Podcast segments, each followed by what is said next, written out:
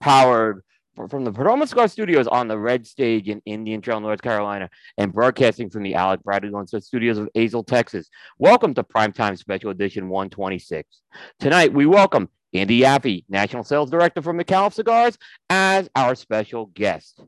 And as always, Primetime Special Edition is sponsored by Perdomo Cigars, awarded Nicaraguan Cigar of the Year in 2014 by Cigar Journal. The Perdomo 20th anniversary brand is consistently earning the highest scores in the industry and is a top seller in humidors around the world. The Perdomo 20th anniversary blend requires tobaccos that have been carefully hand selected and are well aged for a minimum of eight years. The Perdomo 20th anniversary is offered in three distinct wrappers a smooth, creamy Ecuadorian Connecticut, a rich, earthy Cuban seed Nicaraguan sun grown, and a dark, oily Cuban seed Nicaraguan Maduro. Combine these beautifully bourbon aged wrappers with thick, high priming binder and fillet tobaccos gives each blend a balanced complexity with layers of rich flavors and smooth, elegant aromas. Perdomo Cigar is a family owned and operated company headquartered in Miami, Florida, with manufacturing and agricultural facilities in Esteli, Nicaragua. Perdomo's highly acclaimed cigar brands include the Perdomo Estate Selección Vintage, the Perdomo Double Aged 12 year vintage, Perdomo 20th anniversary, Perdomo Reserve 10th anniversary, Perdomo Habano Bourbon Barrel Aged, Perdomo Lot 23, Perdomo Inmenso 70, and many more. For great tasting notes and pairing information, check out the Perdomo website at www.perdomocigars.com. And we want to mention Aganorsa Leaf. Great leaf makes great cigars. Aganorsa Leaf stands out because of the distinctive flavor of their Corojo 99 and Criollo 98 seeds, cultivated by Cuban agronomists on the best lands in Jalapa and Nicaragua. When you smoke one of our JFR, JFR Lunatic, Guardian Farm, or Casa Fernandez cigars, you'll experience a unique taste and aroma that makes Aganorsa Leaf special. Smoke one today and enjoy the signature flavor of Aganorsa Leaf. We want to mention JRE Tobacco. The authentic Corojo leaf is one of the most robust and flavorful tobacco leaves out there. During the golden age of cigars of Cuba, it was a leaf of choice to make some of the world's greatest cigars. Because it is one of the most challenging ones to cultivate, it fell out of favor by the 1990s. In the Jamastran Valley in Honduras, Julio Eiroa took on the challenge of growing Corojo from the original seeds, and in 2000, he successfully reintroduced authentic Corojo back to the market. With over 50 years experience in the tobacco business from growing and curing tobacco to cigar production, the JRE tobacco farm has been able to continue to deliver products to market with authentic Corojo. Now with JRE Tobacco, Julian and San Justo bring their very own brand to market, each containing the authentic Corojo leaf. Check out the Aladino uh, line, which is available in a variety of wrapper options that represent the golden age of cigars from 1947 to 1961, including the newly launched Aladino Classic. They're available at your local retailer. Be sure to ask for JRE Tobacco, a legacy that is tasted in every draw. And finally, by Drew Estate. Check out and download the Drew Diplomat app for your mobile device. Keep up with everything going on Drew Estate. Experience the subculture is the rebirth of cigars. It's available on iTunes and Google Play. For more information, check out www.drewdiplomat.com. And as always, all the live streaming for the Primetime Network of shows is sponsored exclusively by Drew Estate, as well as the California studios for the Primetime Show. Well, welcome everybody. This is Primetime Special Edition 126. Today is Tuesday, August 30th, 2022. This is Will Cooper. I'm on the red stage tonight in the Perdomo Cigar Studios, and I'm joined cross country by my good friend and colleague in the Alec Bradley Lone Star Studios of Azle, Texas, Bear Duplessis. Yes, sir. That was perfect. It was absolutely perfect. Four times, man. I Aaron is probably if Loomis is watching, he is he is he is gonna he is just gonna give me more trouble on Thursday night. You, you know why I was so freaking excited about this uh this show tonight? Because like I was like, Coop's gonna get a pass this week because I don't have to make fun of you for mispronouncing something. You know, you know, right, right, right. and you know, three you know a sentence into it, you can't even get the whitest last name in the whole industry. So I mean, good job, dude. oh, it was a this was a fun one tonight. Um, you know, and and the, the funny thing is, you know, and we we're gonna bring Andy on in a second here. Um, you know, Micallef is a it, Micallef Cigar is a, is a company that really I think they got into not just social media, obviously, but the media game, right? And I got to be honest, anytime I have someone on from Micallef, I'm very nervous because they're they're they're they have a true media uh, component to that company, and yeah. they know how to do this, and they do this very well. So you get very nervous when when you have them on because they they notice they know they notice stuff. You can't fool them with, with what we're doing here. Yeah, they bring they bring out the they bring out the love and the support and everything. It's They- just they it's it's incredible what they've done. We've I mean we've commented on several times. I've you know I've had Andy and Dan on my show as well. It's something that's really you know it's Yeah. just it's just incredible what they've built. So it's, Yeah. it's really exciting to have Andy on this show. Uh, I've been looking forward to this one since the trade show and we uh, Well, well, we booked it. So Yeah, and we're gonna bring them on in- one second. Um, but but well, let me get the housekeeping out of the way first, Bear. Right, and then we gotta get into some more uh banter because I'll forget otherwise. So tonight, uh, we have a lot of folks who may not be tuned in every week. Uh, welcome to the show because we do we give a- away stuff here. we give away stuff here. Now, what's cool is when we give away stuff, okay? Bear and I don't make you guys work hard for it, okay? Um, you don't have to go to social media and share with 10 people and you don't have to subscribe or like, although you should like subscribe and like to the show, right? Um, you know, we don't make you do things. All we make you do is we make you put a a um a comment in the live stream where the show is being broadcast. So if you're watching this in a group, you need to actually be in the Cigar Coop page to put your comment where the show is streaming. All right. And we have tonight, and I'm going to share this. Um, is it share? It's not sharing yet. Is it sharing now? Yep. Okay. We have this uh, St. Louis Rey Cadenas, which we've gotten a bunch of these from um from the folks at Tabacalera USA, who uh, they've been popular with our audience. Like people wanted to get it, um, and it comes with a. I know it comes with this bag. I know it comes with the flask, and it comes with this unique bottle opener. All right, and I don't know if it comes with the doers anymore. I think they've changed that out since we've gotten these, just you know, but it will come with something else. But I'm telling you, the bag and the bottle opener are awesome, right? Yeah, and we get, bag every weekend. and provided I pick a winner timely, which I'll pick it after the show, you'll get this timely, yeah. Uh, but the bag is awesome. My wife's taken my bag already. Bear, I know you're a fan of the bag as well. Love it. it- it's not just it's not it doesn't look people that you look at it it's a better trust me it's not one of those supermarket uh recycling bags No, it's So- a it's it's a beautiful cloth canvas bag. Uh, it's really durable. I mean, I take it, you know, I, I you know, I take it with me wherever we go with kids and stuff like that. I mean, that's I mean that's how durable it is. I've Yep. got a two year old and a six year old that constantly make a mess. Like literally, it's like a tornado that follows them, and that that bag's lasted through a lot. Yep. Yep so, um, the idea with this is uh, I usually ask a question. Um, in most cases, the answer could always be found on Cigar Coop um, to answer this question. And I, I usually, and so it's open book. You can, but here's the thing. The key thing is we have a really good search engine on Coop. Like, so the idea, part of what I like to do is like, I want people to be trained to use the search engine, right? So this is part of the incentive of the contest, as well as to promote some of the great brands of tobacco or uh, USA as well. Bear, do you have something in particular question wise? If not, I will throw a question out because I'm always said the questions are too easy with me.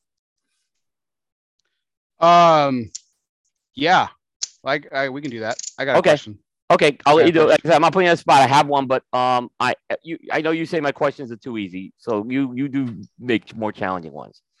Oh, now now you're challenging me. I was gonna make No, it easy. Okay, once. that's fine. No, it's fine. It's fine.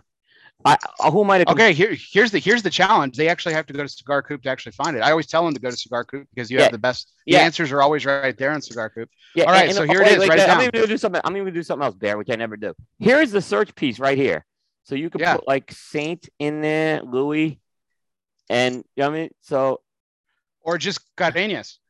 yeah, I mean, And- so and you can okay, do, and look All at right, so okay, go- cigar-coop.com. Here we go. Yep. Cigar-coop.com. Go in the search key. Type in Cadenas. Type in St. Louis Rey. I would suggest Cadenas because here's the question. Okay. okay. The question is, what date was the first article on St. Louis Rey Cadenas published on Cigar Coop? The date. The date, Date. the date. So- and here's where you can find the date. Right here. right there. So if your answer was August 30th, 2022, which Yeah. is not the answer, that is Right. incorrect. Right. You would put August 30th, 2022. and so here is uh, the hashtag. Pretty simple. Honor our guest tonight. Hashtag Andy. Make it easy. Andy, how about You- that? I mean, so Your answer. now There McAuliffe ambassadors who are in tonight, our our Coop audience is great. They are they were one of the best audiences in the world. They have struggled with these hashtags though. um, Can't screw it up now. yeah, so yeah, so it's hashtag Andy. Now I'm gonna give you another. Oh, but I'm gonna get in trouble for this, but I'll say it anyway. Here's the thing: I would not advise going to a print publication to get this answer, okay? Because the Coop article actually came out a day or two later. No, it's on Cigar Coop. That's the answer. No, but So- but but if someone says, well, you know, I don't have to go to Coop for that answer to find out the always oldest current article. that's true. They could. They could be real careful because we don't always that answer didn't come to us first. that story didn't come to us first. So.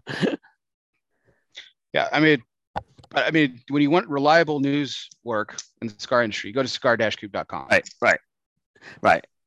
Just saying. I'm saying, So but, but cigar-coop.com. Type oldest article on Cadenas. Cadenas, the oldest, the, The, oldest article article, on yeah, the original article on Louis Rey Cadenas. What Yeah. was the date?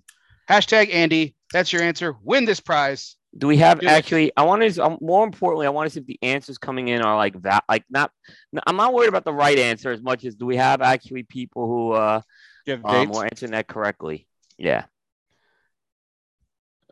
I'm seeing a uh, ton of. yeah. Our baseball chat just popped up too, so hopefully no, no one was saying anything bad about Gabe Kapler. So, Oh. all right. Um. By the way, okay, Andy, I got to throw one of your reps under the bus, Alan Rubin. He's asking me if the show has started yet. he gets, he gets a, he's got to get, uh, he's getting dinged for that one. But no, actually, in fairness, it's my fault the show started late tonight. So, uh, so apology. So let's bring on uh, Andy, Andy Yaffe, the national sales director for Micallef Cigars. Andy, welcome to Primetime Special Edition. Thank you for having me, uh, Will, and it's great to see you too, Bear. And just remember the answer hashtag Andy. I mean, that's that's such an easy hashtag, right? Right, right. We, uh, we, we have Put it in had, we have, oh, yeah. I mean, if they screw up the hashtag, like we have to ask themselves one question: Are they are they are they actually an ambassador? well, okay, Oh, here's the other thing. exactly. here's the other thing I gotta say. Um, you can't put two answers in. So if you have one answer, delete the one you think is wrong. Because when I go through this and I see two answers, uh, the problem is Facebook doesn't let us really sort these things right. So I don't know which one's the right one. Oop, you're fucking you- up my buzz here. And hashtag Andy. Come on now. I'm trying with these guys.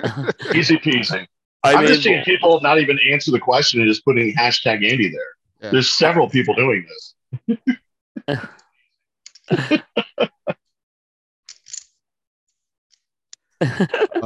Andy, so so excited to have you uh, part of this uh, for the show. Uh, I've been looking forward to this. Like I said, some weeks Yeah. since we booked it uh, at the trade show.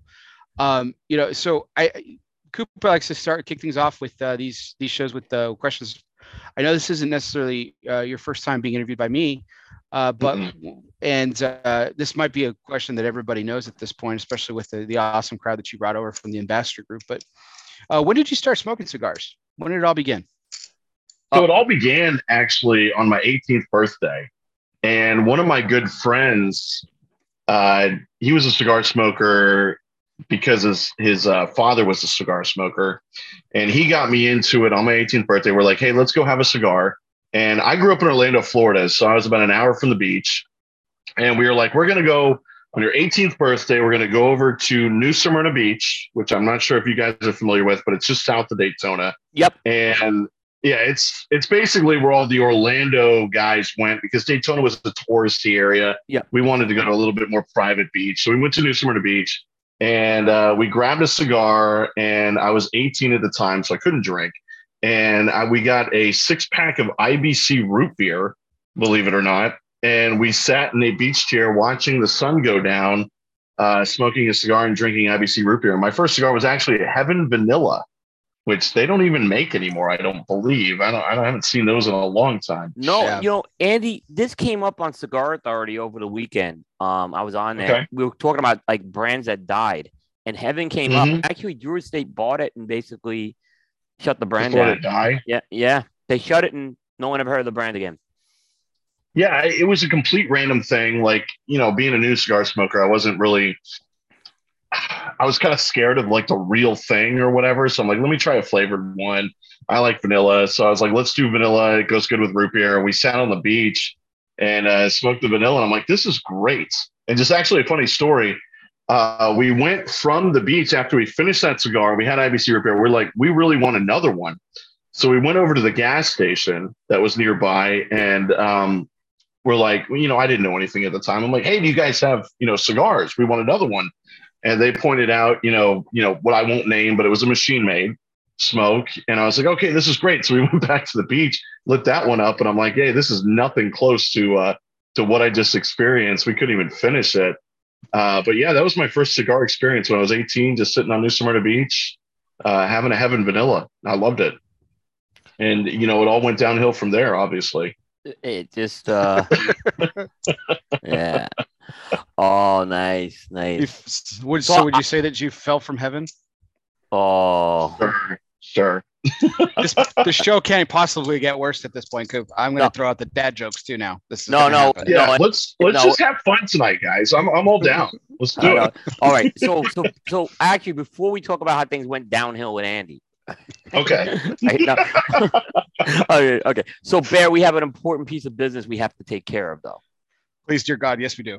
Yeah, we have to. Okay, so Andy, uh, we have to determine what Bear. uh, uh, You you were going to determine. It's not we or me. Oh, so Uh, this is up to me. yeah. So okay. so Bear is. I'm going to be smoking tonight.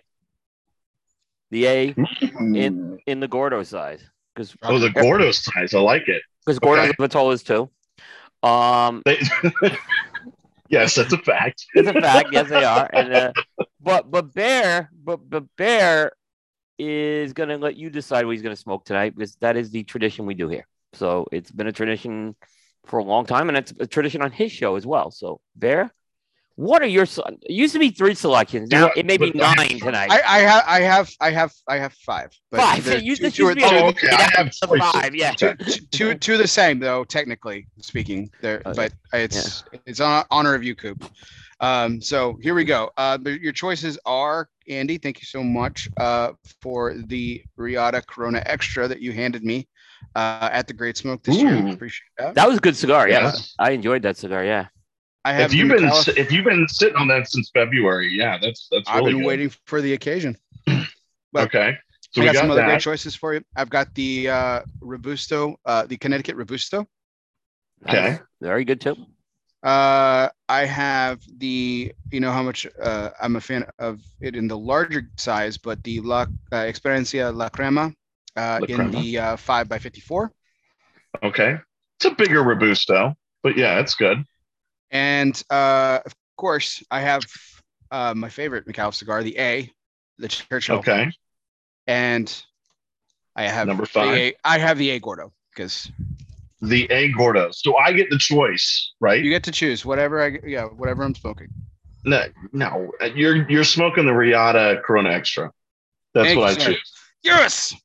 I was hoping you pick it, but I was you know whatever. that is that you know what's really what i love about that cigar um it's you know it's not a very it's not a cigar that's going to beat you up with like nicotine strains but but the flavors just accentuate off that cigar really really well um Absolutely. yeah so you know it's a, it's a great cigar that i say that really anyone could smoke uh, a newbie or you know someone who's experienced who just doesn't want a, a very you know full smoke um but very nuanced smoke that riata is is i think it's one of the hidden gems of the portfolio that line I completely agree. So before we came out with the Corona Extra, and we actually came out with a Toro size this year, we just had the Churchill and the Torpedo size prior to that.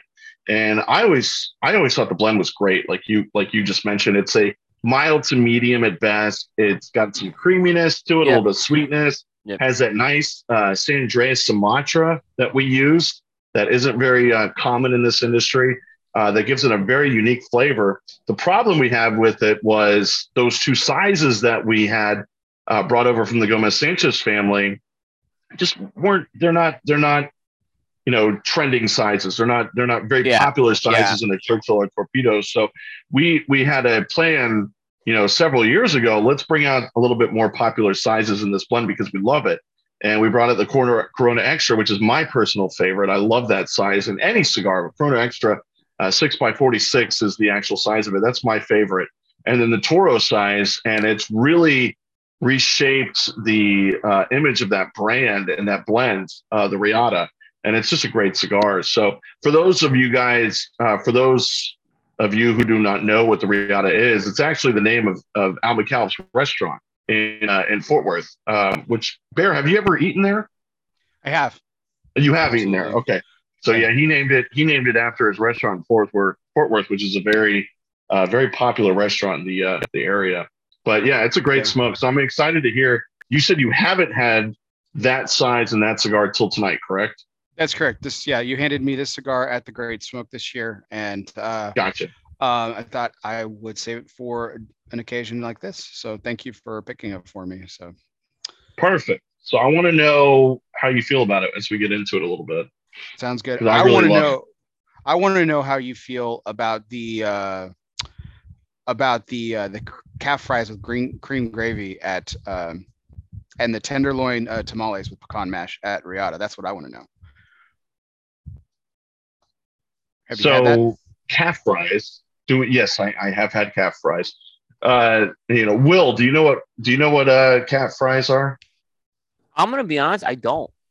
Do you know They're what on- they're Rocky Mountain oysters are? I know what that. Yes. Okay, it's it's basically it's the same thing. Okay.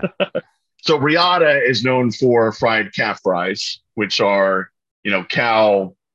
You know, am I able to say testes on here? You Testicles. can say you can say whatever so you cow, want. Cow testicles. Um, but it's actually a very I I think it's a very good Yeah. good uh fried food. It just tastes like chicken in my opinion. But um they're good, but then you're talking also about the tamales, Yeah. which is my favorite thing in the Riata uh, menu. It's a beef tenderloin tamale with pecan mash, like beans kind of put around it. And it's just unbelievably good. It's really good. It's my favorite thing on the menu. Whenever I go to Riata, I always get that and some mac and cheese to go along with it because it's delicious. So yeah, and just so yeah, like I said, uh, you know, Rocky Mountain. It was funny when I first had Rocky Mountain oysters. I really thought they were a seafood, which was funny. Yeah. But because they do look like fri- they do look like a fried oyster. When you look Yeah. at them, like if you were looking at them at a table, you would never know that it was meat or you know, or meat product. right? But but they are very What- tasty. what? They're very, they are very delicious, ta- no, they're really good. They're really good. But yeah, like I said, if you put them and fried oysters next to each other, you probably wouldn't be able to tell this the difference. Hey, Well, can, can you let, can you let me share my screen? Can you let me share my screen? I wanna show Absolutely, absolutely. Uh, let's try that again. Do you have pictures of this meal, Bear? I have the the I have the uh, Go ahead. the tam- the tamales. Oh, the tamales are delicious. this this this is money. Oh, it's so good. Yep, there they are. So freaking good. They're delicious. Nice. So, so Bear, are you going to be joining us at open house this year? It's only a few weeks Uh, away. Well, uh, I know Dan's watching. Uh, I'm I'm I'm the I'm trying to say not say that I'm going to go because every time I say I'm going to do something with Dan, I, I like this this year has just Oh, been you bad luck. So yes, so it sounds like a fun time, Andy, and and and if if I happen to be there, uh, I know I will have fun. So yes, right, the, well, goal, the goal the goal the goal the goal is to attend this year. Yes, that's correct. Okay, well, I'm if excited. you are in attendance, Bear, these will be available to you to eat. Oh, Oh wow. don't tell me that. I'm not going to eat for like a week leading up to it. Yeah, Oh, they're, they're they're so good. uh, Uh, you know, well, if you ever have a chance to to get to Fort Worth, I definitely you definitely need to try those. They're yeah, delicious. I, I, I have actually a conflict. I think I was telling Dan that uh with the um open house, but um I did tell Dan and I and I and I really owe him this, and I'm gonna make make make it true. I need to crash the headquarters, so that's gonna happen. So yes, there'll be a crashing at the headquarters. Yeah, so. Um, You'll have a good time. yeah, and I definitely want to eat at Al's restaurant too. It's a, an absolute buck. I haven't been to Fort Worth since um, the day before Bear's second son was born. So it's been a it's been a while, yeah, with the pandemic and everything. So uh, and if, Well, the yeah. invitation's open to you, Coop. Whenever you're there, uh, you're absolutely welcome to crash the uh, warehouse and absolutely welcome to dine at Riata. no, that's good. delicious. Yeah, I, I will. You know, if Dan wants me, I'll watch the warehouse overnight. You know, I'll set a cot up there. You know, not- there's no problem with that. You know, uh, Well, the cigar areas are restricted to a key card, so you're going to have to figure out a way to get the key card cinched. to get into Yeah, there. you so Just can take a few smoke. boxes out for the night, and I'm I'm good. You know, Yeah. you know, like no, so That's the- true. yeah, um, yeah. So no, I will be. Uh, folks will know where I will be. Uh, right before that open house, and uh, so you know, I'll, I'll have some pictures up of that. It's uh, but yeah, I've had a work thing kind of targeted for a while, so uh, I have to work meaning the uh, non-cigar work. So um, which is No bumming- worries. yeah, it's just bumming me, but uh, um, and we're gonna talk a lot about like we're gonna get into in our second segment, uh, travel and road warriors, because I have a lot to say with how great a job. I mean, really, uh, this I was telling you, we'll get into that, like how great the Well- cigar industry is when it, when it comes to travel, because they take my hat off to them on that. Can, Yeah. can we jump since we're already talking about? Can we just can we kick things off with the open house? Yeah let's bit get let's let's let's do that then we can kind of come back because i want to talk about uh what happened after andy smoked on the beach so yeah, Yeah. let's go let's go to what, what, what, house let's do that. Do you really want to know that? yes we after, do. well, after, yes, after after uh, after what happened on the beach, we we want to we want to dive into That- that. that we're gonna But- get but i think it's All right. relevant we have we have But- stuff along your journey that we're going to cover tonight so i think it's important yeah All right, perfect. Yeah. I'm, I'm ready. okay so go ahead All right. yeah. So what are we what Yeah. are we diving into now? So yeah, so talk to us about a little bit about the ho- open house event. Uh, This is the is the second or third. This is the second. So it'll be Saturday, September 17th. We will be opening up our warehouse uh, to anybody and everyone that wants to come and check out the warehouse. Uh, we'll be doing tours. We'll have a bunch of different things set up to show, you know, the Gomez Sanchez family story, our story. Uh, it's a great, great chance for ambassadors to meet other fellow ambassadors. So last year we did the first one, and it was kind of developed around um, our anniversary of when we decided that we were going to be a brick and mortar only company, uh, which was in 20, 2020 is when we decided in September that we were just going to build our business with the brick and mortar businesses, the family owned businesses of this industry, and not um, basically do any business with the big online retailers that are out there uh, that kind of undercut the other retailers that we deal with. So uh, we decided after making that announcement, we're going to do a yearly open house to celebrate, basically. And last year we we did the first one. We invited the ambassadors to come out. Uh, we had a great day. We had you know a lot a lot of the guys got together. We had dinner before the night before at Riata. Then we went to uh, there's a cigar lounge in Fort Worth called Silverleaf, uh, which is pretty popular. We went there and hung out. And then the next day we opened up the warehouse uh, for all the guys to come. We had Riata cater it, which we had plenty of those beef tamales available, and uh, we had some other, you know, you know, cocktails for the guys, and everybody uh, just got a chance. The really cool thing was all the ambassadors. A lot of um, a lot of people know that we have this giant ambassador community online, and a lot of them had been meeting each other through social media for the last couple years since we started it especially during the pandemic when everybody was kind of attached to their computers. But they had never met, they had never really met each other on in person. So it was a really good opportunity for those guys to come out to Weatherford, Texas, which is just west of Fort Worth, and meet each other. And I got the chance to attend last year, and I, you know, the leadership team, Dan, Amanda, and I, uh, we had a good feeling it would go well, but we were still kind of curious on how the open house would actually go last year and how we would have to like kind of like command the uh, the entire event. But I mean, the ambassadors just kind of just organically got together uh, in groups and went to you know they went to breakfast together. They had smokes together. They they went to all the events together and just it was just it was just great to see everybody in person and for them to meet everybody in person. And it was such a fun time that you know so many ambassadors are are ready to come back and do it again this year. So it's kind of you know it's kind of our way of of giving our appreciation back to the ambassadors and uh, you know how we appreciate what they do for us, and then also celebrate what we're doing as a company at Micallef Cigars. And it was just it was just a blast last year, and this year we're ready for it again, uh, September seventeenth. So one thing I'm excited about is last year we didn't have the sales team attend it. Uh, it was just kind of me. And this year we're going to have the whole sales team there. So the ambassadors from different territories, if they have or haven't met their sales reps that represent those territories, are going to have the opportunity to meet them uh, this year and hang out with them and get to know them, and it'll just be it, it's going to be a blast. It's a lot of fun. So I, I hope Bear that you have a chance to come out and see it because uh, I think you'll I think you'll appreciate it for sure. I'm super stoked. Yeah, you know, and Andy, I'm not surprised at all that's kind of organically happened within the Calvin Ambassadors group. I mean, I'm looking at the show tonight. The, the ambassadors have come tonight to support this show, and we really appreciate. Yeah. Thank you to the ambassador community. Uh, it's not taken for granted. We appreciate you guys taking the time to do that. Um, but you, Andy, do you remember? I mean, because you're a Tennessee guy, do you remember the old Chattanooga tweet ups at all? So I never actually attended any of them. Uh, yeah. At the time those were going on, I lived in Texas, uh, you know, down the street from Bear actually. But I'm familiar with them. They yeah. were with, you know, Burns Tobacco did one. I think they did one in, they did it in DC too. I'm not quite yeah, sure they, who actually organized the, the tweet up, but I know they. I, I, am familiar with the events. Yeah, it was actually the one in Chattanooga was organized by a guy named David Jones, who uh, has a site called Leaf Enthusiast, and he was working at Burns. Um, but it was the same type of thing. It was a lot of people. This was like one of the earliest instances of people online getting together.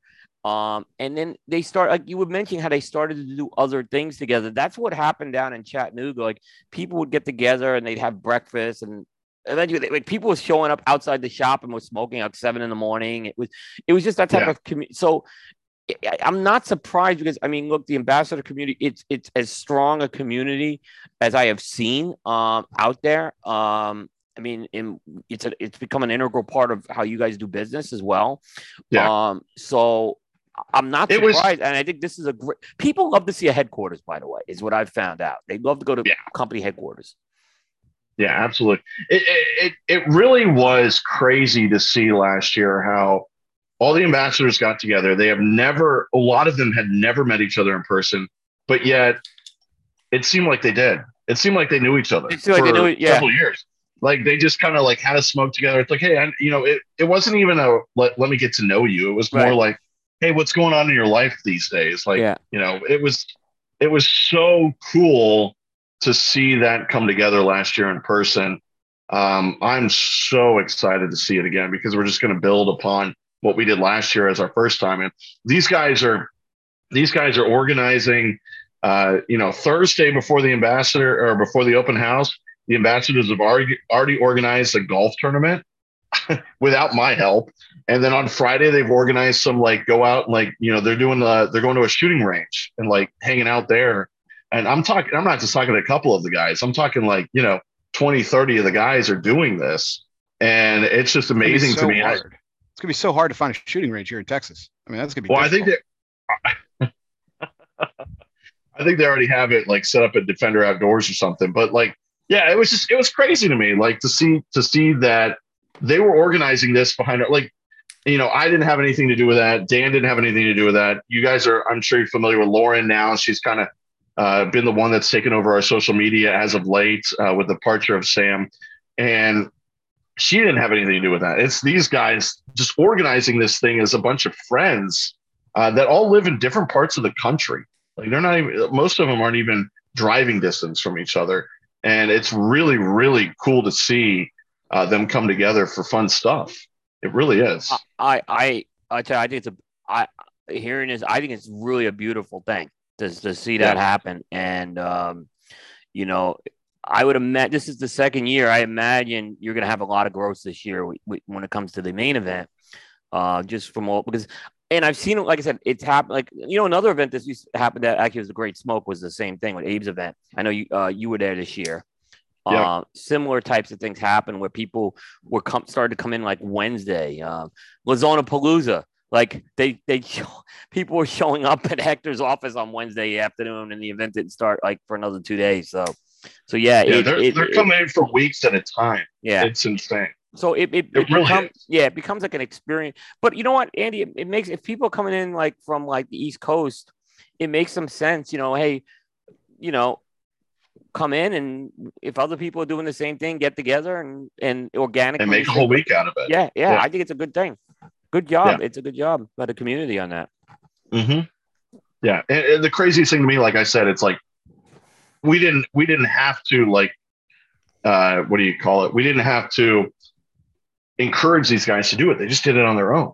Yeah, because they all love they all love the community and they all love interacting with each Yeah. other and they all help each other out. Like, Yeah. uh, you're familiar with this scoop on Monday nights. Our ambassadors do an ambassador herf, and I've Yep. seen it.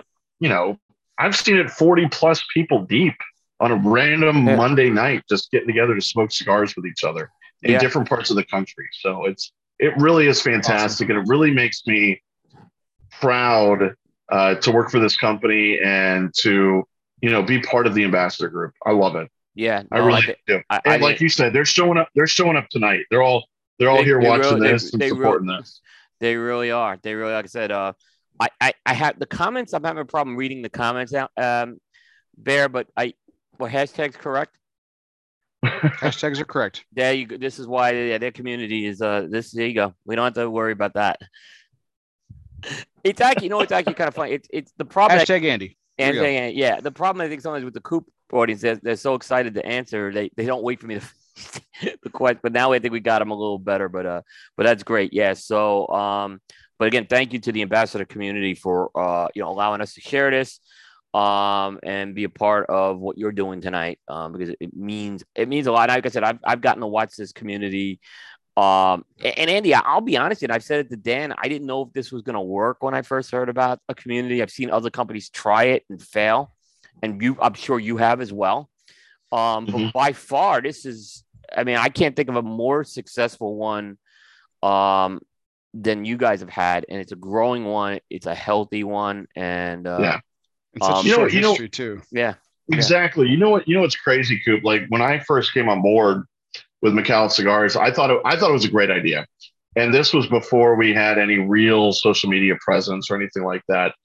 And what really took off was during COVID, when everybody couldn't go out, they had to sit at home, and we were able to provide with our, you know, we had a we had a much smaller platform at that point, but it's still enough to really do what we needed to do and provide the around the clock type of entertainment that we provided to the ambassadors really helped them uh, really help build the community and help grow their trust in what we were doing uh, which was i mean no one really wanted the pandemic let's be honest. No one really wanted that change of life that we've all had to deal with the last three years. But for Micallef cigars you know we saw an opportunity to really embrace our community and grow it and so we did, you know, the off the records. We did the Micallef Madness. We did the Ambassador Roundtables.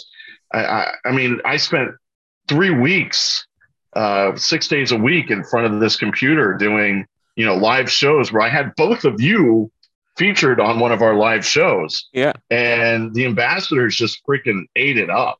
And it's something they'll never forget and they'll never stop appreciating uh, that we were able to bring cigar industry information to them that they normally wouldn't get. You know, they could read a magazine or whatever, but we were like, hey, you know, you're a part of the ambassador group. Let me bring on Cigar Coop and showcase what he does to this community. Let me bring on Bear and showcase what he does to this community.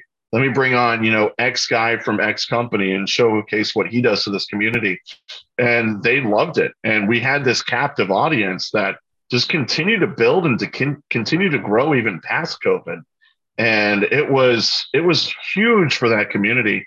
I mean, I think we'd have a successful community now just because of the way we put effort into it, but I don't think it would be anywhere near as successful as it is without that opportunity that we seized during that, you know, two months, three months where everybody was basically sitting at home, twiddling their thumbs, not knowing what to do.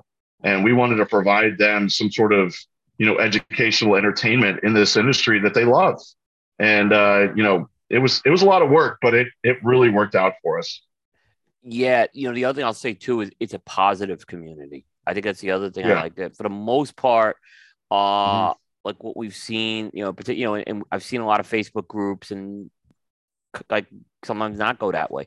It has been positive, um, and I think um, that has been a big plus. And you mentioned another thing is I think that COVID thing. I don't want to. I don't like to say lemons out of lemonade, lemonade out of lemons, rather. But um, a lot of people got to know not only about your products, but the people behind those products. Yeah. And when it was time to kind of get back to doing things the way they were. I, am not going to use the word bear, the Thank NN you. word, uh, but get back to the way that things were. Now there was a, a trust with the people behind these products um, because a lot of people got to know who you guys were um, and they saw how you guys played with the rest of the industry. You, like, it was very like you because you had a lot of industry people on. These were industry, uh, these were agnostic conversations as far as like these weren't like Micallef shows. I mean, I don't want to say they weren't Micallef product shows. I mean, you go on, you have someone a guest on, you'd be talking about their thing the whole night. And uh, I, I don't think we, I don't think I think you guys were really the first to do that. Um, with all due respect to the Fuente Mirafel, I think came along maybe around the same time, but or, or a little before after. But for the most part, you you were the two brands that really did that, is what I noticed. Yeah, I mean, we weren't we weren't oblivious to the fact that every one of our ambassadors smokes other cigars, Yeah. other brands. Like, I, I mean, there could be a couple of them that smoke exclusively Micallef, but I, I, I don't think there's many of them. I personally like, I love my brand and I love smoking my own stuff, but I smoke other people's cigars. I love them. Yeah. And I respect the industry and I respect what people put into this product because I know exactly what is behind what goes into this product. So I love trying other people's uh, brands and learning about other people's brands. And I know my ambassadors do too. So we were all about inviting other people on and having them showcase their brand. And I don't know if you remember, but like there was a lot of those shows where I would personally go out and purchase their cigars to smoke on On- that show. Oh yeah, So that way I could be like, hey, tell me what I'm smoking. Tell me, you know, what I'm going to get out of this. Tell me about the story behind this this blend that I'm I'm going into. And it was educational for me as well as it was for my ambassadors. And it was it was so much fun getting to I learned so much and I I created so many relationships during that time that has been invaluable uh, to my growth as a leader and our growth as a company as Micallef Cigars. yeah. You Well, know, was- I was going to say, just to for Mhm. real quick, the you you were talking about the the positivity of it, and just to go back to Coop's point, Andy, about how, um, you know, how other companies have tried this and failed. I'm going to disagree with Coop for just a second. I don't think they've failed. I think they hit a point of like they hit this this the stagnant point because they didn't know what to do. They didn't know what to do fair. that It's a fair. I think that's more fair the way you're saying that. Yes. And what Yes. but what's really what's really incredible about this is you guys had a vision of where you wanted to take it, but you wanted to you wanted to hand it over at some point back to the people who built it, and you've done that. And that's I think that's where the real story is, and I think that's where it's really magnificent is that it's become this own like you said this own organic thing, like the way the open house is like you know evolved into this m- multi-day event with stuff that mm-hmm. you're like you're not even aware of. Like it, it it's it's it's incredible. It really is. It's an incredible thing it's really fun to watch. It really is. And uh, I mean, I I talk to some of these ambassadors, and it's crazy to me because they become good. They've become like really good friends with each other. Uh, I'll uh, you know I'll do an event within an area, and I'll have an ambassador reach out and say, "Hey, I'm coming, and I've reached out to so and so, and they're coming too." I was like, "Oh, you reached out to them?" And they're like, "Yeah, I talk to them all all the time." I'm like, I mean, it's it's crazy to see you know, we always talk about how the cigar industry brings people together. I've heard that since day one in this industry.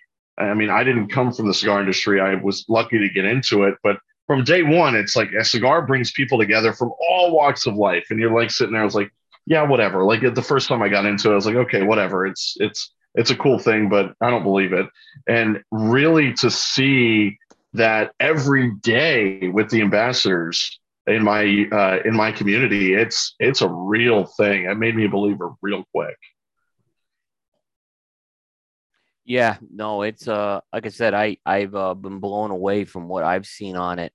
Um, you know, it's just like I said, it's it's something that's uh you guys should be very very uh proud of, and and you know it it's um like I said, it's just amazing. I I'm just I continue to be as- astonished. You know, I've seen you know now a couple of the guys are starting like their own podcasts and stuff like that. So I mean, Yeah. I- yeah, Bill White and Jeff.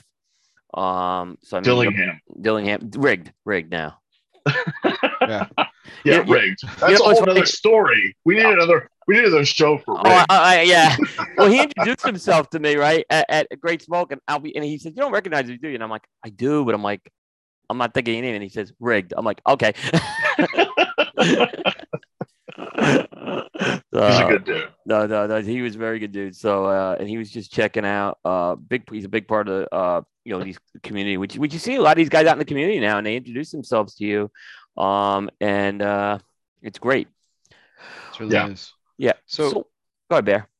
well, I was just going to say, you know, Andy led right into it with when he was talking about how, you know, he, you know, he he was, you know, this wasn't this wasn't your first professional foray. You know, you got into the cigar industry, much like Coop and I did too. Like this wasn't something we started off in and everything. But uh, you like, you know, after the beach, you you you started. You were in you were in hospitality for for a number of years, right?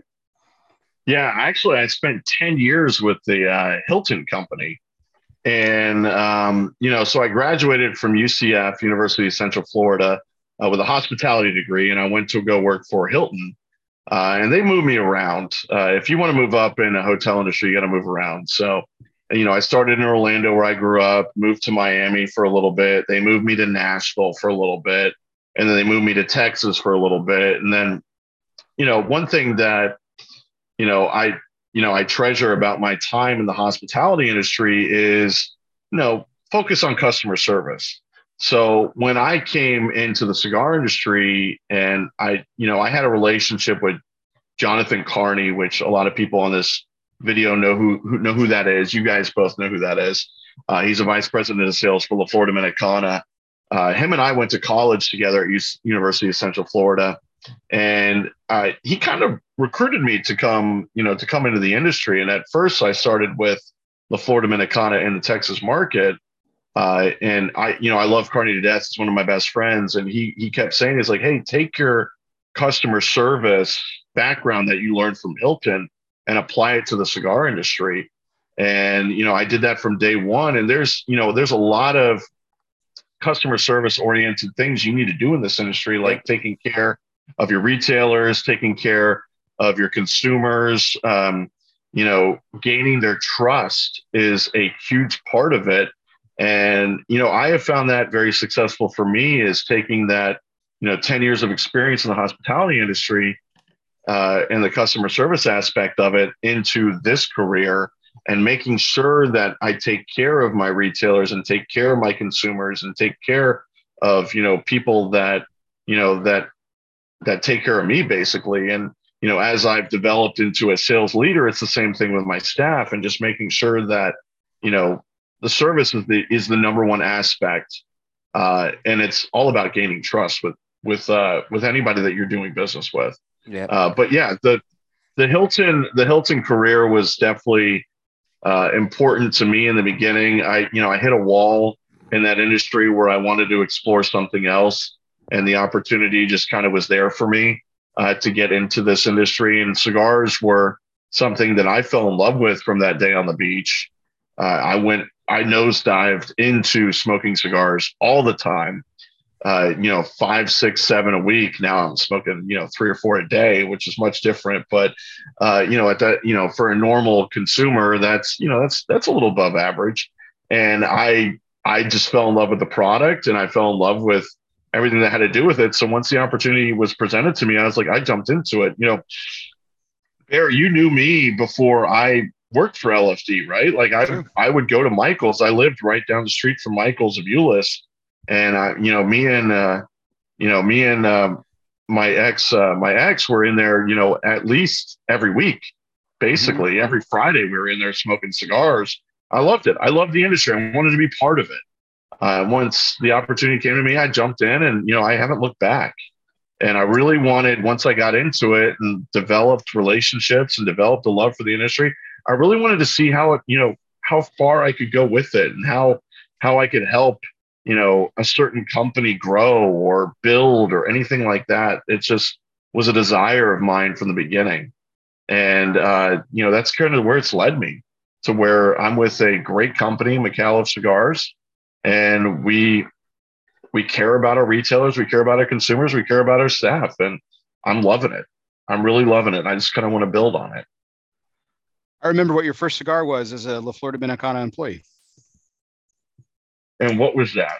It was a Mysterio, and it was actually the Mysterio back then before the name changed. Yes, it was. You were right.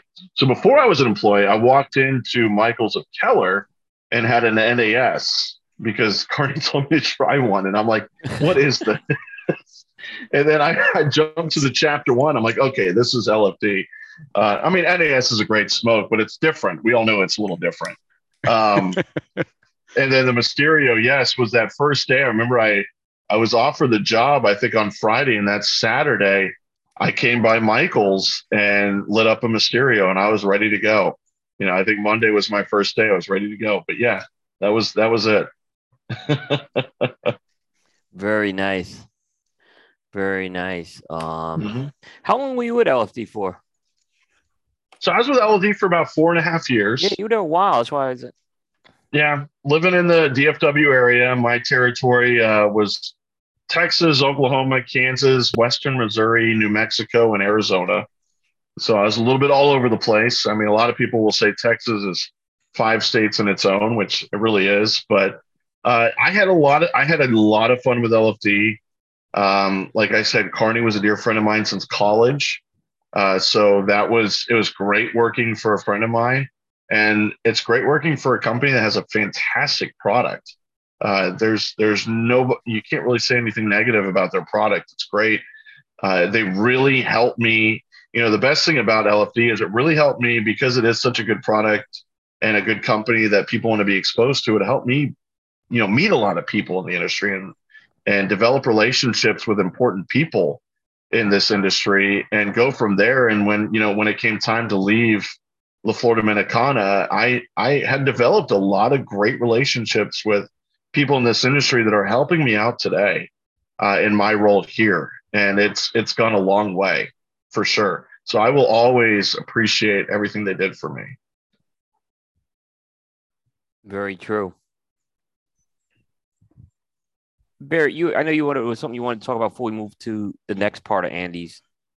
I, I know you're no longer part of the, the company, Andy, but I mean, it, there's a recent event with La Flor Dominicana that's kind of taken the industry by by storm to a certain extent. I just wanted to know if you had any thoughts on the the, the NFT craze that uh, that they've created with the uh, um, you know in just the last couple weeks and everything. Uh, it seemed to go incredibly well, but I wanted to you know you know as a former insider, I suppose, I wanted to get your thoughts on that. Uh, was it something you kind of got ex- excited to see your old friend Carney get involved with and get excited about, or just just curious? It, it really it really was. The first time I heard about it, I was like, "What? What are they doing?" Like I didn't really. I still don't know what it is, but that's fine. I, I fully didn't understand it, but I mean, it just and they were, you know, they Yeah. said that if you buy this, you get the opportunity to purchase I, I, what seventy is it seventy cigars a month? So like it's eight hundred and forty Yeah. hundred and forty cigars of this, you know, um, I think it's a long stale size of the And uh, Andalusian Bull, which you know obviously has been an amazing success for them. That blend, and you know, the first time I saw it, I was like, I, I just I don't, I didn't fully get it. But then when I saw a few of them sell, I was like, holy, holy crap! Like they they're onto something here. And it was it was fun to watch the bidding process uh, that they had with with a lot of these guys. Uh, I thought it was fantastic that um, the success they had for, from it. And I mean, honestly, I'm, I'm a little jealous. I wish we could do something like that. Like that's, that's, it's a, it's a crazy success story uh, that they were able to do that with just seven of these tokens. You know, at first I thought maybe it was a lot of work for just a few, you know, seven different people, but then, I mean, they, they proved me wrong. They showed that there's, there's a lot of demand for that. And I, I, I tip my cap to them. They they did a fantastic job advertising it and executing the entire NFT process. And I'm excited to see. I'm really excited to see when the cigars go out there, like what the retailer. I mean, because I think five, at least five of the seven were retailer or distributor based, and then two of them were anonymous. So I, am not sure who they were, uh, but I'm interested to see the follow through of the product actually getting out there and what happens with it because if it if it rewards these retailers as well as I think it's going to do, I mean that's a great story. It's a fantastic story. Now, will anybody else be able to mimic it? I, I don't I don't know, but hats off to them for trying it and uh, and being successful with it right off the bat before anybody else thought of it. Yeah, you know what's funny is like uh, you know Abe just announced his today. Um, so I've been look, I, I've been partnered with Abe for a while, and I'll never. This is a guy who I don't think understood it either. And with all due respect to Abe, I think he'll admit that because I mean, I'll just remember he had on a cryptocurrency expert once on the show, and he was as big a doubter of this whole thing as possible. But um, I think what happened is he saw the excitement that happened with Flor Dominicana, and he's you know, and he's always kind of doing some creative use. Now he's going to be doing it with a store exclusive release, which is very different, right? Because you know, uh, but it's but you know, as far as store exclusive releases go, which which Bear and people know I'm not a big fan of, right? You got two people who really do them right though, from a retail and from a manufacturing perspective with Pete Johnson. So, yeah. uh, in this case, I think it has a high probability of it's going to be very successful. I, I don't have any doubt about it, given well, uh, the people who are involved with it. When I was with LFD, we did a lot of store exclusives and uh, you know event exclusive cigars that were very successful and very. You guys popular. were good at you. Guys, you guys were very. We were good very at good at it. Yeah. I think we hit. I think they hit a point where they couldn't really Yeah. manage it anymore because they were getting too popular. Um, but there was a time. Yeah, I mean, my last couple years there, we did a lot of them that were a lot of fun to work with. Um, several different festival cigars that I still have in my you know humidor here that are aging quite nicely, but they were a lot of fun. And then you got the football cigar in there too uh, which was a great experience for me because I had uh, a part in that uh, with the release of the football cigar, and I got to deal with it twice. Uh, but I was the one; uh, it was my territory that released the original football Right. cigar, which at That's first was, you know, me and Carney just basically throwing ideas up in the air while we were hanging out at a cigar shop. We're like, "Hey, what if we did this?" Arizona, it was And- Arizona, right? It was in Arizona. We Yeah. were hanging out in a cigar shop and we were like, hey, you know, what if we did this? And at first it was like, you know, it brings us, it gives us a, a reason to come out to the area for, you know, the big event that was going on. But we figured, you know, no one else had tried this before. So let's, let's see what could happen. And I mean, it was a wild success that first one and managing it was a lot of fun. And then it just kind of blew up from there. And then I got to manage the Texas one when the Super Bowl was in Houston.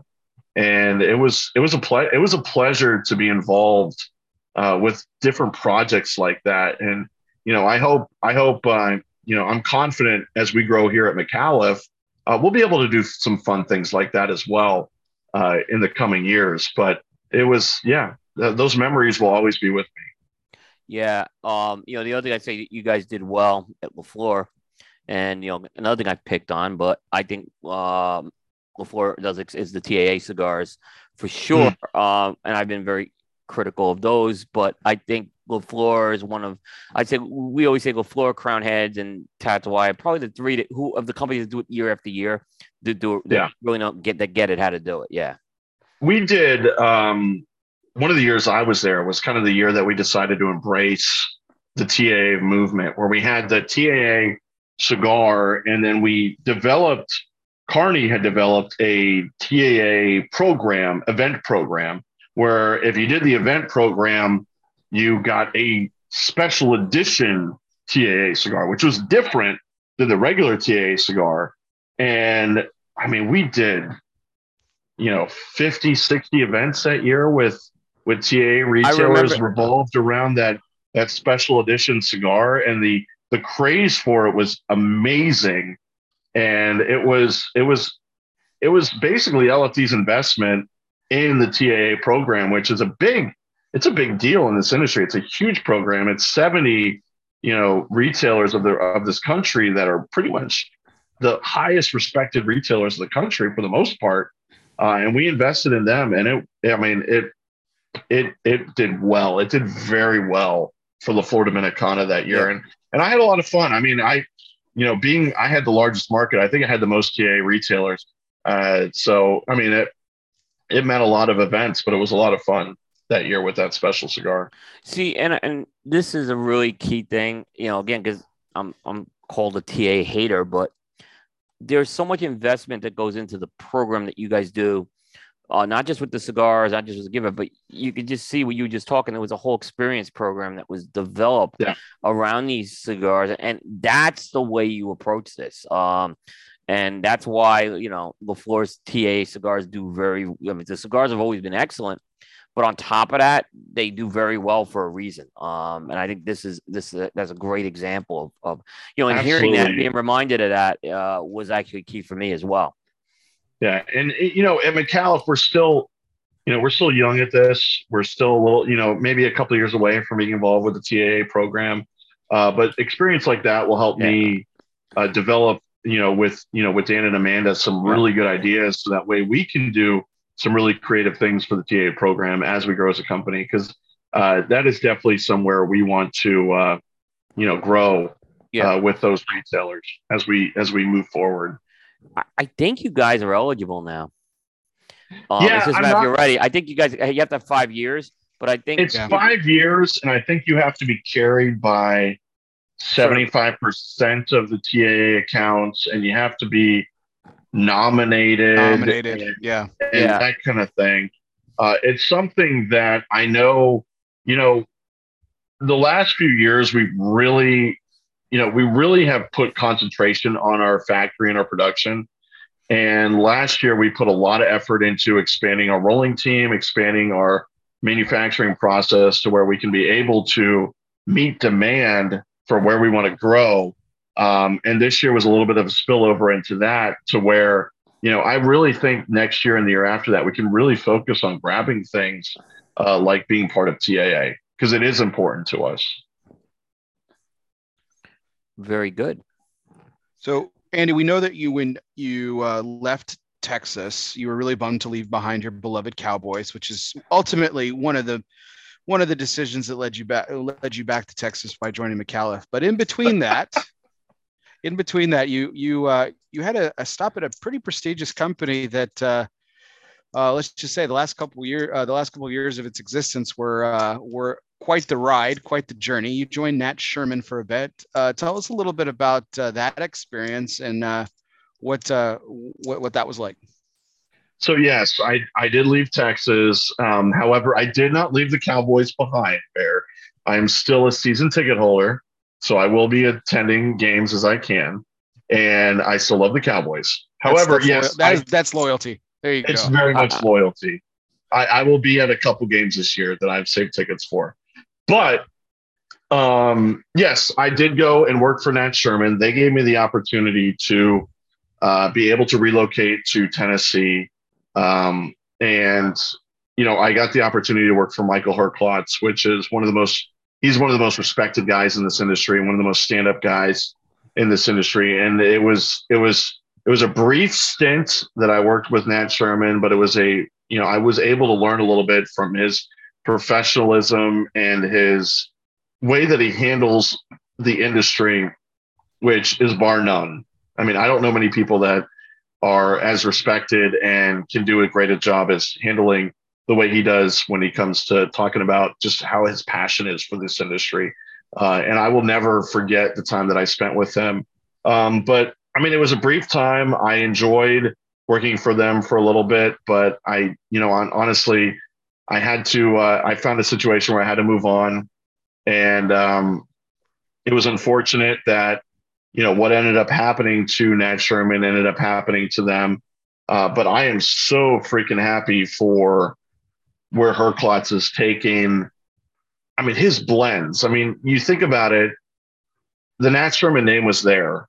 However, he's the one that created a lot of those blends, and he created the legacy behind Timeless and mm-hmm. basically Metropolitan and those TA cigars. He had his hand in those blendings and those kind of things. So when I found out that Nat Sherman was closing down, I was sad about it, very sad about it. But then, you know, a few months later, when I found out that he was going to be able to take what he had created basically and go his own path with it, I was super happy for him. And I'm, you know, I go around to cigar shops, you know, every day, all day, and I see Ferio Tego, if I'm saying it right, um, on these shelves, and people are people are loving it. Like, I mean, he was he's such a great pioneer of this industry, and he was really restricted by his situation when you know when Altria was owning Nat Sherman. Uh, that I felt bad for him. So I'm glad that he doesn't have to worry about that anymore, and he can go in and do his own thing. And he's got Davidoff distributing his project product, which is you know one of the best companies out there that can do that. Uh, might as well ride with it and and see where it goes. And I'm seeing a lot of people now have respect for his product where they should have had respect for it before, but given the situation, they you know it was kind of limited. So I'm very happy with Herklotz and what he's doing uh, for the industry, and I, I appreciate my my time with Nat Sherman. I got the chance to see the townhouse, and I got a chance to develop a relationship with Michael Herklotz, uh, which will always be valuable to me. Oh, glad you got to see the townhouse too. Um, it was Mhm. one of the iconic stops in New York City. Oh, absolutely! Um, a gorgeous place. I never saw the original one, but the uh, the one that we're in for the last several years was beautiful, beautiful place, and the amount of the way it was ran was such a well-oiled machine. It it was very impressive. Um, going in there, the experience that any consumer would have from walking in the door to walking out the door was bar none uh, what you would get in pretty much any store or operation in the cigar industry anywhere in the country, and it was very impressive. Yeah, you know, we talk a lot about Michael, um, what he did with the products, what he did with the distribution at Nat Sherman, uh, the retail end again, you know, because it wasn't always a, for a while, Andy, going into the Nat Sherman Townhouse wasn't a great experience. And it was kind of getting uh it was a little disappointing. And, and when Michael came in, he kind of brought that whole uh, you know, that customer service vibe from Davidoff over and it quickly turned around um like Yeah. within with, within weeks i mean when he started getting there um and uh the other the other store was like up the block it was at the corner but but the but i actually think the new location was the nicer of the locations uh it's just it was laid out better um oh, it's gorgeous. yeah yeah well i or it was. I, I don't even yeah, know what. What does anyone know what's there now? Is it just an empty spot? I'll have Like a- to Probably I thought- something depressing like a baby gap or something.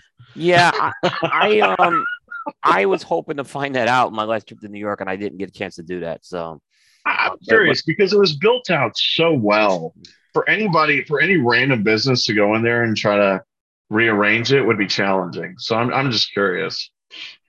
yeah, But yeah, it was beautiful. I got the opportunity when I when I trained. Uh, you know, Herklotz made made you spend a full day there watching the operation, uh, and it just I mean it blew you away. It really did. the The whole aura of the place was special. yeah, it it it it, it really it really is. Um, you know, it was the, the only disappointing thing about it wasn't open late. That was the but it really was. The problem is there's other things in New York to do uh at Yeah. night. Um, and there are some cigar places that are open late. They have bars and everything. Um, you know, Carnegie Club comes to mind. Uh, so that's that's kind of the, the and that's kind of the rationale there. But you, but what was good about it is um they were open till seven. So if you were done at like four four thirty, you still had time to get that uh to get a cigar. to get the, what I call the happy hour cigar. Yeah. So I I when I got up there, I conveniently would always would always get there. Um, You know what? You know what? I want to know what happened to. Did you go down to the private lounge yes, when you were there? yes. I want to know what happened to that crate of Padron Millenniums. Like, I want to know what happened to that because they had in between the lockers, they had that display Yeah. case Yeah. with an entire crate, which I think was a hundred cigars of the Padron Millenniums just sitting there for display. I want to know what happened to that. Did Mike Have you get a checked, have you chance to checked take that Michael's home? living room? Yeah, did he, I- did he take I- that home? I completely forgot about that. Too. but you know they were doing a liquidation of that. Uh, was that up for auction? Because I I, should have. I wanted to be involved in that. I think. well, I think everything went for sale because you know they it wasn't just Nat Sherman products they had there. Yeah. No, they had a little bit of everything. Yeah. but I never I never heard anything or saw anything about what happened to that crate because that was probably the most valuable thing uh cigar wise that was in that building. Yeah, I could. I completely forgot about that one. When you know we Mhm. and we did so many shows with him uh, on that. So uh, Next time you s- you have him, you'll have to ask him that question. I'm Yeah. curious. yeah, yep. you know that's so, that brings up another thing too andy because like you know the fact you know like with with all respect to present company and and the, the wonderful and people in this industry but you've really had a great opportunity for in my opinion working for two of the most like genuine people that i've ever met in this industry and that's saying something because i mean there's some there's some fabulous people in this industry but michael being one of them and then uh you know now you get to work alongside dan thompson uh, mm-hmm. who I just think is one of the most genuine people I've ever met in my life. I mean, just people doesn't not yeah. even related to cigars. And Michael's the same way. Yeah. Uh, and I, I, know Dan didn't bring you on. You were actually brought on to Micallef by uh, another mutual friend of ours, uh, Trey mm-hmm. Andrews. So, so talk a little bit about that transition from from Nat Sherman to coming back to your rightful place with a Texas-based company. Yeah. Well, when I left when I left Nat Sherman, I didn't know what I wanted to do. I actually went out and got my, you know, real estate license. I was just going to stay out of the industry. So, so you and, wait, wait, let me interrupt. So you were really one of those guys who said, "I'm going to explore other opportunities." Yes. Okay. I was. Okay. okay. this, I was one of those guys. Yes. Okay. And continue. I did. I did explore no, other opportunities. I'm, I'm, giving you that. That's why I'm giving you this one. Yes. Okay. Continue. so you know, I was. I think it was February time period, and uh, Trey had reached out to me, and also Al himself had reached out to me. I, I had developed a relationship with Al from my time at LFD because he would come to the. Uh, the events that I would do in the area with, you know, with the intentions of buying La Flor Dominicana. He seemed he liked it at the time, and I just had talked to him and developed a relationship. And um, you know, they both come to me and said, "Hey, you know, what are your thoughts on coming back to the industry?" Uh, Micallef is thinking about really ramping up a sales team and getting, you know, getting more brand awareness out there. Uh, so they be, they both reached out to me and said, "Hey, do you want to come on board?" Now, at first, I was like, "Yeah, I don't, I don't know. I don't really know much about the cigars. I don't know." And you know, Trey was like, "Well, I'll send you, I'll send you a sampler set. You know, go ahead, try it out. Let me know what you think, uh, and let's meet. You know, let's get back together in a week." And I tried the samplers. You know, I smoked the cigars. Like, hey, these cigars are pretty good. You know, honestly, I hadn't tried. Uh, I don't think I had tried any Micallef cigars prior to that. Maybe the Leyenda, because uh, that was on the market prior to even Micallef uh, joining with Gomez Sanchez. And I really enjoyed the smokes. And I was like, you know, I, I really miss the industry. You know, it was funny because I left the industry for four months. There wasn't a week that went by without someone reaching out to me saying, when are you coming back? You know, it was it was all random people. I had some guy, you know, a few people try to recruit me, but it was just it was never the right situation, in my opinion, to to want to jump back in. So when these two guys did and said what they wanted to do with the brand, um, I said, why not? Let's go ahead. Let's try it out. I love the brand. I love Al Micallef. Uh, such a great guy. I love working for him, and I love you know the resources that they were going to give us to grow as a company. Like it was going to be a long road. I knew right off the bat that it wasn't going to be like a snap of the finger. We're going to be you know, amazing overnight. It was going to be a lot of work to do, but I was willing to do it. And they wanted to give me, you know, the territory that I desired. I didn't want a crazy territory, but I wanted a territory that I could work with and grow with. They gave me that opportunity. And I said, why not? I, you know, I don't, I don't look back. I love coming back to the industry. I loved uh, the people in this industry. And, you know, within a week or two, I was like, man, I really miss this. I really miss uh, the guys that I was work with and the culture and that kind of thing. And, uh, you know, just dove dove right in and was was happy to be with Micallef and uh, you know, did my territory for a year and then had the opportunity to, you know, to move up to national sales director, which is, you know, something that I did in the hotel industry. I managed, you know, teams of people in the hotel industry and, you know, I always wanted to be, uh, you know, a leader and see people underneath me succeed. That always drives me uh, to see you know to see my employees succeed and set them up for for success. And I you know I, it just one thing led to another you know. Bear it was when I jumped in I didn't know what to expect from Micallef and as you know the first six months there was some other changes that were made uh, with my time with Micallef to where I wasn't even sure what to expect after that. And then you know everything just came into place and I was told that they were invested in me and and I wanted to be invested in them and let's see what we can build this into. And it's been nothing but a blast since then. It's been a great ride. So Yeah. So, Andy, what what year did you actually join Micallef? so it was 2019. It was before the pandemic. Mm-hmm. Um, it was February 2019 is when I joined Micallef, and I was doing the Southeast Territory uh, through December, and then I was promoted to National Sales Director in January. And we had this great plan of how we were going to build the company in 2020. Uh, you know, inside and out, and then COVID happened, and so we had to we had to um, pivot and you know that's when we did the social media stuff and that kind of thing. And then we went back in after uh, after covid and that's when we really focused on you know building the foundation of the company that we have today and making the decisions of you know building with brick and mortars and uh, you know going that way pro business and that kind of thing. And building with our consumer base through the ambassador group and yada yada yada So you were at that trade show in that 2019 trade show, um, which was the one prior to this year's that you were that were at, right? So it yeah was after that, tra- yeah it was after that trade show that Micallef as a company they had to look in the mirror and basically they had to make a lot of these tough decisions and changes. Did I mean did you see these changes coming and like um how at the time did you feel about that you know because that you know look when when when a change when changes happen in a company you, you know how it is you, you just don't know what the uh, future could be obviously so um but sometimes they're very necessary too I always had the trust. Uh, at that point in time, 2019, I had at the trade show, I had just met, you know, Dan Thompson had just been introduced as our president. So I just met him. At that time, I was still just a territory manager. And, you know, we had decisions to make because we weren't happy with the way the company was going.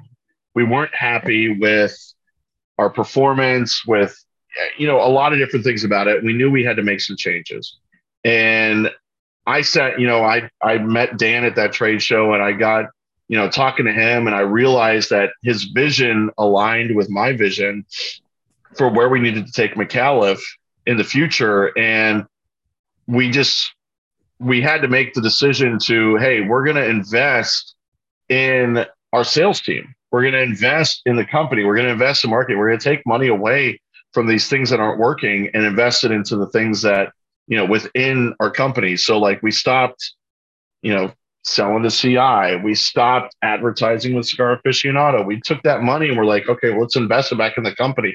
Let's create a sales team that can be boots on the ground brand awareness in stores that can do events that can engage with these ambassadors that we have. And when i was told all that plan i was like okay well i'm i'm down for that.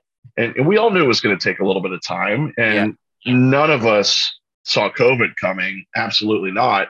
Uh, but we knew that we had this right avenue of where we wanted to go as a company, and we just needed to execute on it. So, like when I left that trade show in 2019, I I didn't know where we were going to be, but Dan and Al were very good about within a week or so saying, "Hey, Andy, we want you part of this team.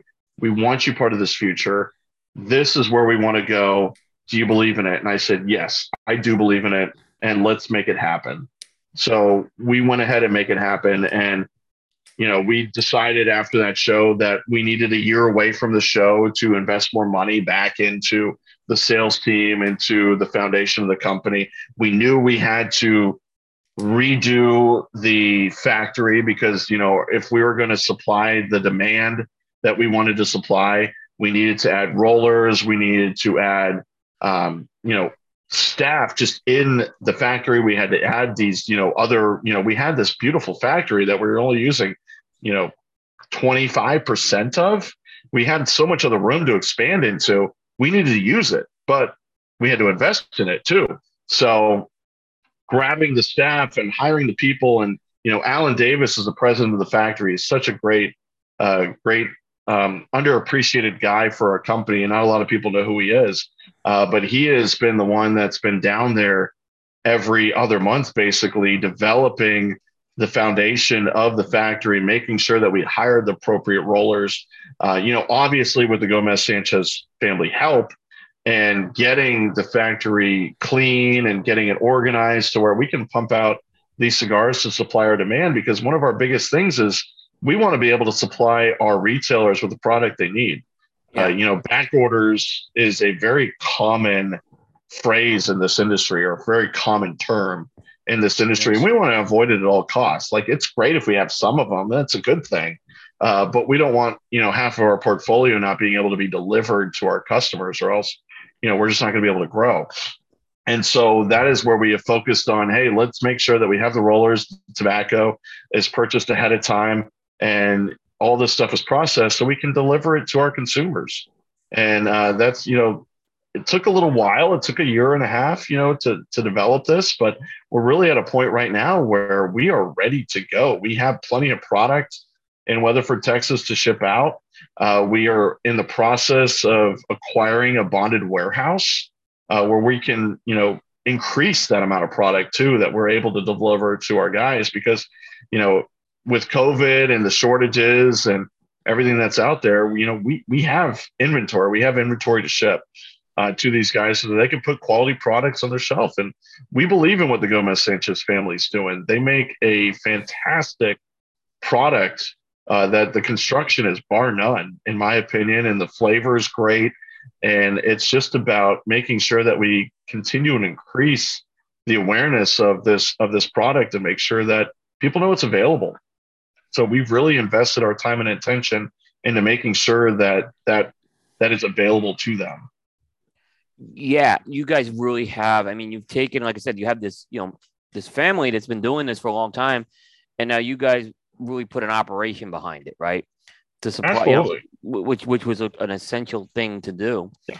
And a lot, uh, a lot of people don't know about the past of the Gomez Sanchez family. Mm-hmm. Um, you know, they've been they've been in the cigar industry since the 1930s. Uh, Pedro Gomez, the patriarch of the company, you know, worked alongside of Castro in Cuba uh, for years. And then Migdalia was the same way, uh, which is his daughter. And they, you know, they fled Cuba in the 60s, just like a lot of people that we buy cigars from nowadays uh, fled Cuba. And uh, they they settled down in Mexico, uh, where they had their own farm and factory in Mexico for several years until unfortunately, the Mexican government seized a lot of people's farms and factories back in the 90s. Uh, and then they had to flee and go to Nicaragua. But they've been, you know, the tobacco industry culture and DNA has been in their family for almost 100 years, basically. And now we have Joel and Adele, which are Migdalia's kids. Uh, Migdalia is still involved. You know, they're the ones behind the process now they're still sourcing tobacco from our from our farms that we had in Mexico. Um, even though they were seized, we kept relationships with the people that overtook them, and we have a intricate part in the tobacco that comes from those farms and what what is grown and what is purchased and what is all that good stuff. They still have a lot to do with with that process and bringing it to Nicaragua and putting in our cigars today. So if you look through our portfolio, we use a lot of San Andrés uh, in our portfolio for wrapper, Sumatra and Habano, which is not overly used, uh, but it's it's stuff we take pride in, and it's you know it's stuff that they have had in their family history for years, and it's it shows they know what they're doing, and we we totally love what they're you know we love the partnership and they make such a great product that we're so proud and honored to be partnered with them. Yeah, no, I think it's a. I think, like I said, I think you guys have. It's a very unique story too. There's not a lot like that has, you know, there's a lot of families who go back like a century, but like I said, I think what you guys have done in the, in the last few years, you know, like I said, building mm-hmm. this operation around it. You know, you talked about Alan coming in there as well. Um, and you know you're combining this artisan craftsmanship with with, with a very healthy business uh, process.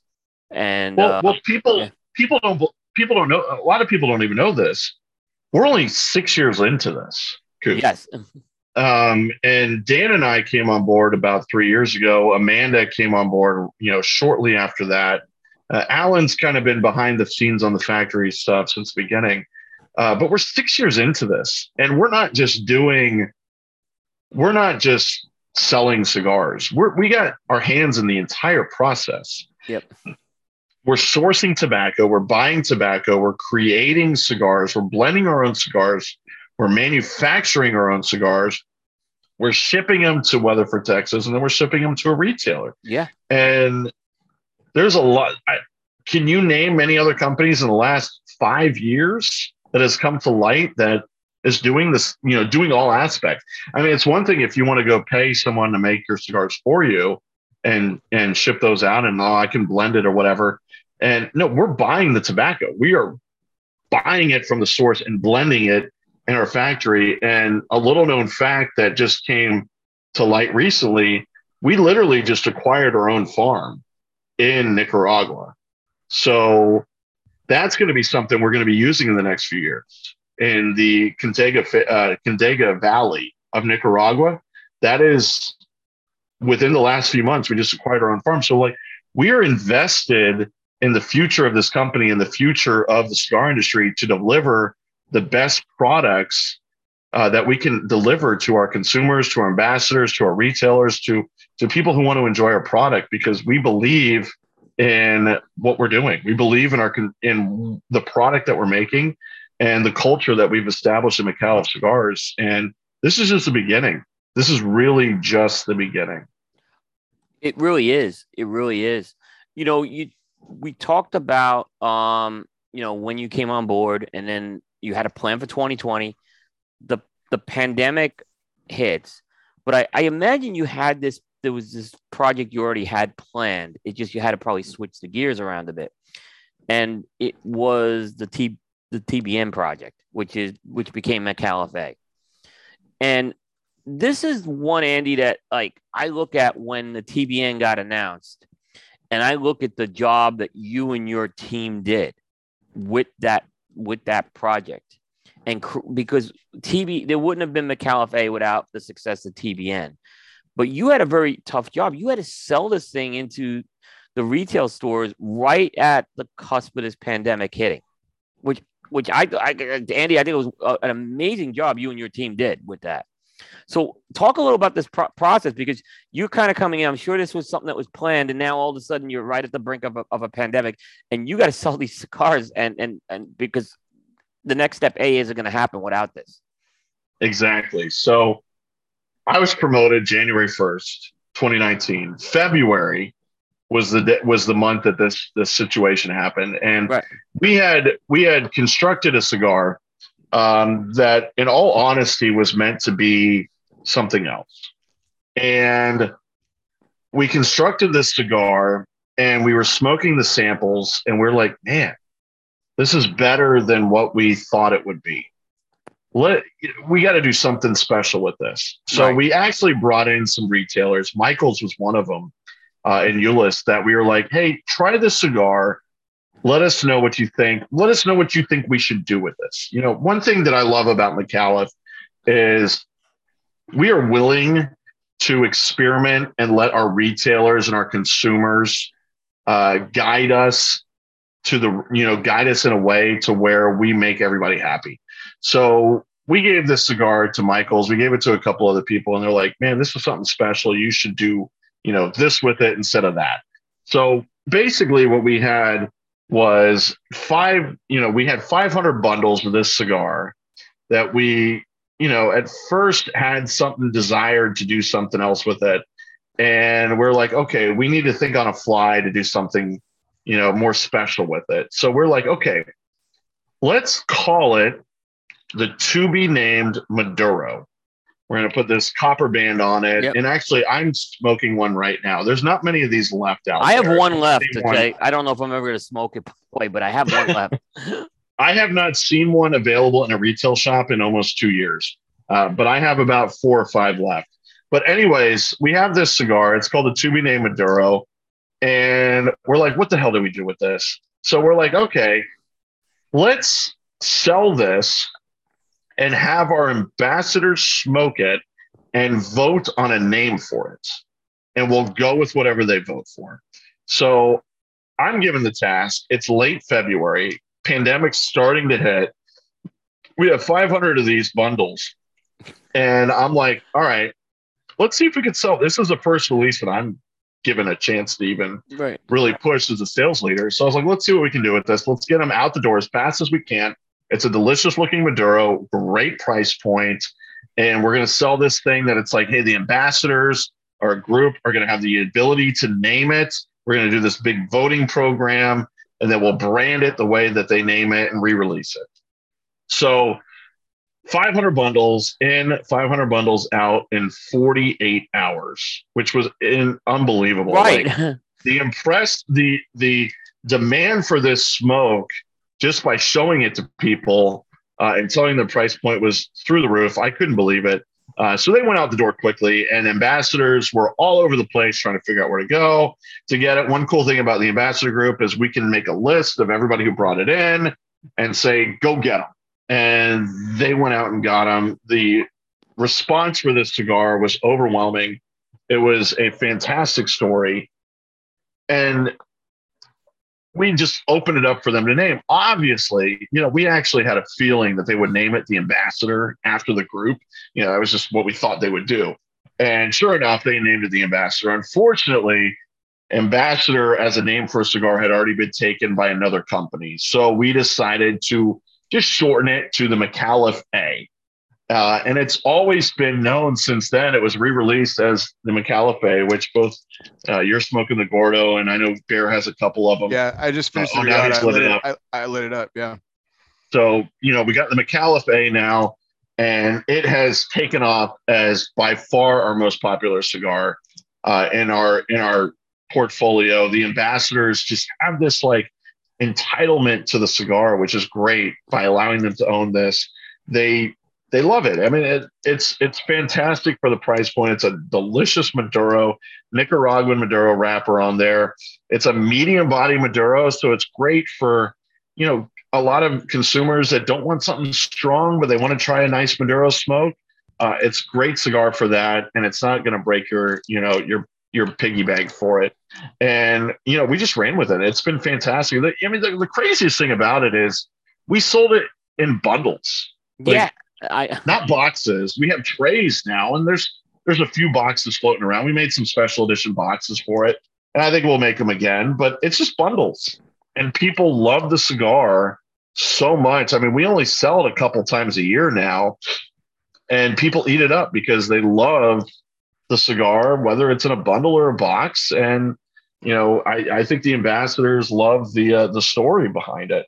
And then, like you said, you're smoking the Gordo we've developed a line around it. We got the Gordo, and then this year at the trade show, we came out with the lowercase a, which has just been hitting the shelves the last uh, month, basically.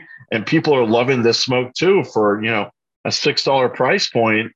If you want a nice little afternoon smoke or lunch break smoke, this you can't beat it. I mean, it, it's great. You know, it's funny. Uh, you might know this, Coop, but last year we this was an experiment. The lowercase a was an experiment we It's came so- out with the lowercase a just for the reps to hand out at events or gatherings or whatever the hell they wanted to do. They You're were actually holding as like, one. You're holding No, one I'm- from the rep days because it's got the is big A. it's got the big A on it. Yeah, I don't have one of the lowercase ones. there you go. But- Look look at that.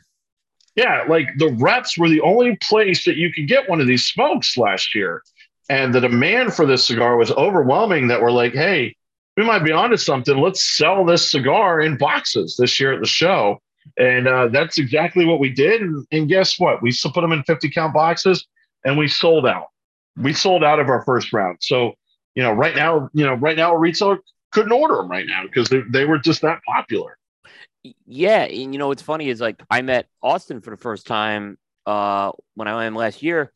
Uh Mm-hmm. that was the first thing he handed me was was one of the uh uh Lowercase A's. okay say yeah and he was doing what because I I was like and I, I didn't I didn't even have to weasel one out of him. He offered me one. So uh but yeah, but, but but it was a very sought after cigar. Um as you guys were getting back on the road and doing events, you know, obviously this was something that uh was really good. And I think you built you kind of kept it like that for a while now now obviously you've opened it up and i think the timing of that release couldn't be better uh, because uh, i just spent time up in new england and they're getting into the uh, the cold months colder season. Yeah. the coldest season, and uh, you know, not everyone can go to a shop. So uh, this gives an opportunity to smoke a small cigar. But because something else was interesting to what I was told when I was up there, and I we, I was around the um, I was around two guys um, which carries the product, but I forget who said it to me. Someone Yeah. said, you know what? In the hot months, um, a small smoke is very desirable for the same reasons. Because you don't- Exactly. you don't want to be outside, and, and they were going through a bit of a heat wave up there. So um, for New England, it was like it was warmer than it was in Charlotte. I could tell you that. So you, as much as look, I, I love Gordos. Um, you, you don't want to be smoking a Gordo out in, in heat and humidity uh up there. So so yeah, No, absolutely not. So I mean, it, it, yeah, it, it serves it a- definitely fits that ni- that niche and that need. yeah, yeah, and also for like a lunchtime smoke. Like it, you know it's also a great smoke to put you know i've been telling my retailers i'm like hey put it by your register. Yeah. put it by the register as a impulse buy. You got this staring you down it's 550 six bucks. Add it to your tab. You know it, it- you're gonna love it for a quick smoke when you have 25 30 minutes to smoke. I mean i've seen people la- make this last an mm-hmm. hour but i mean it's so delicious i can't do that but it's a uh, it's it's fantastic for us. And you know i really think the whole rep thing was was fantastic that you could only get it through a rep. You could only get it at you know Yep. a lot of the reps only gave it out at events. And became really popular and i i don't know if you guys know this but we have another one this year that the reps have been carrying around with them which is actually a small blend of the Leyenda, which is you know arguably our our most popular blend uh, the Leyenda size. Uh, that's a, the same size and just a blended Leyenda. And the ambassadors and uh, people at events have been going have been clamoring for that. It is yet to be known if we will release that next year. However, it is it is it's another popular thing, and who knows? Probably next year we'll have a little a lowercase something else. We'll see where it goes. But yeah, it's it's a great little smoke to just hand out at events. Yeah. no, it. no, it, it's good. I mean, it also was a brand, um, being the A brand. It showed off your new Oh, the new band. The new band. Absolutely. the new band. I know because that was a lot of. I mean, you guys went. Uh, you know, Dan took us through it at the trade show and, and to the interview with Bear. You know, the evolution of the packaging, and you know, um, there was you know there were things that you needed to do. To s- there were it was beautiful packaging. No one's knocking the packaging, but to satisfy the retail community is another story. Um, who has to be able you know to be a purveyor for this? So you guys had to make some changes with it, and I think you guys did. it. And when we saw how it all looked and everything, we were very impressed uh, with that. I'm I'm extremely excited, and you know, I I tell I tell Dan and Amanda this all the time. It's like you know, I wish you, you saw that movie Click, right, where Mhm. he had the remote control where he could just fast Yeah. forward things. I, I kind of want to fast forward to like this time next year where we can have our entire portfolio with that new look because I'm so excited about that. This blue, you know, the blue and the gold and the red just pops. And what I love about it too is in those boxes, unfortunately, I don't have a box to show off to you. We're going to put that white Vista background on the boxes with the blue and the gold and the red, and it's just going to pop. And I can't wait for retailers to have that across the line on their shelf because there's no way that a consumer can walk by it without at least inquiring what it is. So, and that's that's our biggest thing. Like we, five years old, we still need people, and we want people to know who we are because we believe in our product. We are extremely confident about it. We just want people to try it, and we need people to try it, and that's going to help out a lot for people to just seek it out on the shelf because a lot of people buy with their eyes. Yeah, there's a good example. You got the white background on there. Imagine that across your shelf. And it's funny because one of my retailers, uh, I was doing an event at a couple of months ago, and he's got these shelves where there's kind of like a shade underneath, you know, underneath the shelf or whatever. And we we have these black vistas on most of our boxes. And the black vistas, I mean, it's it's nice. It's it's not bad. It's Right. not good bad looking.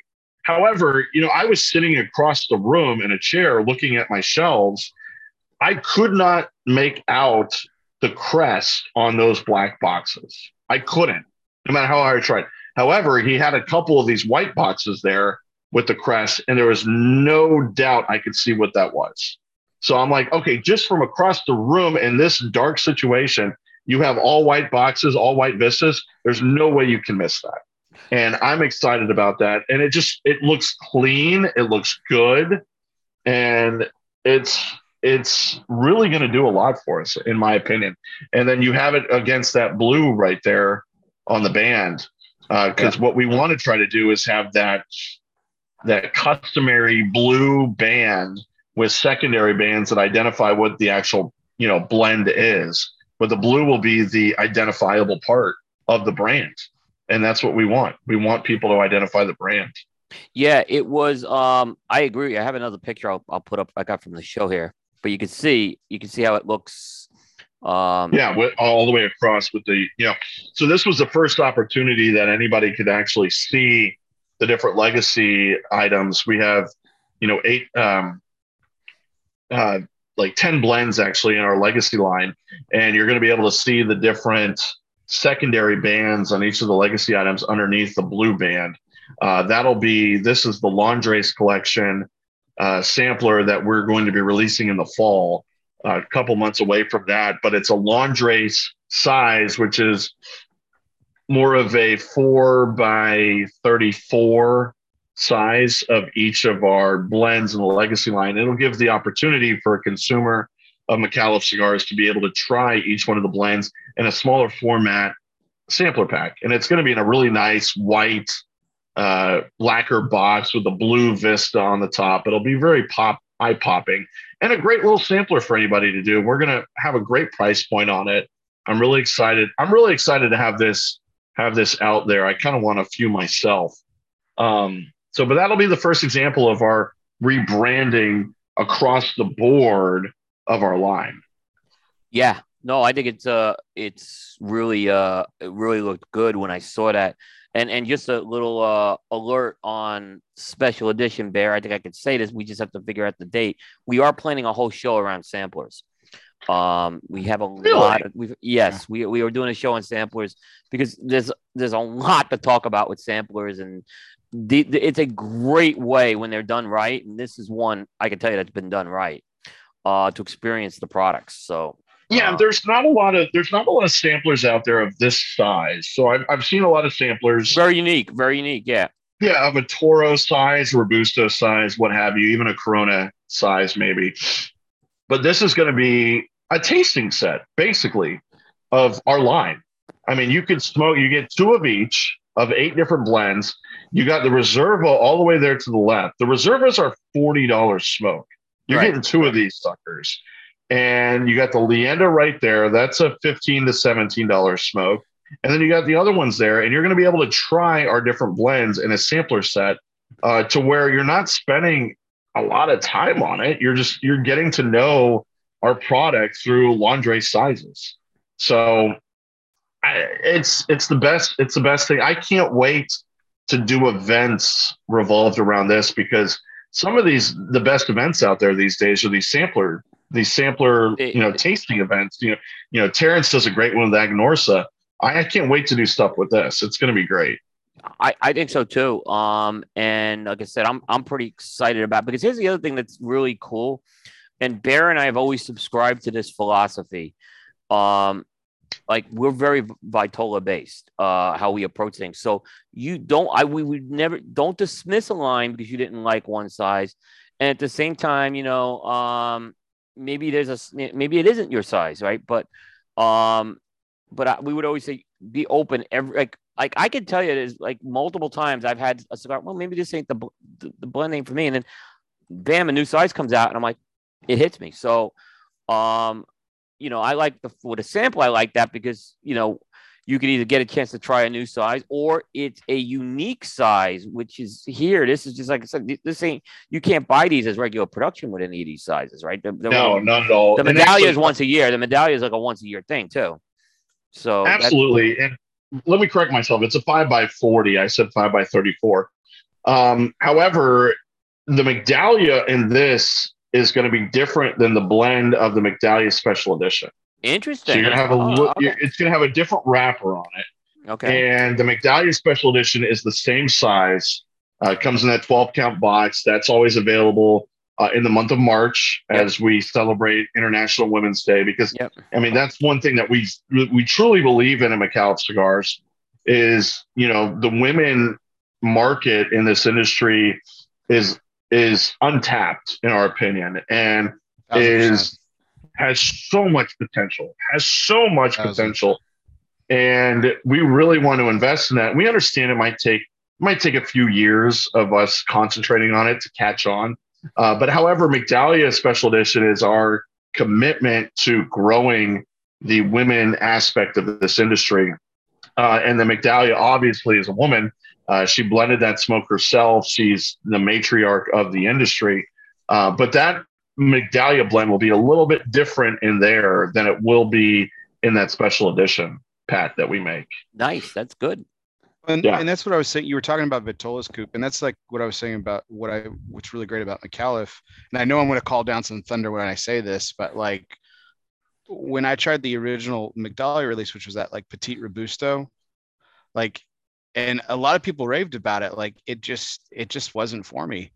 But the Corona Extra and the Toro, like, holy crap!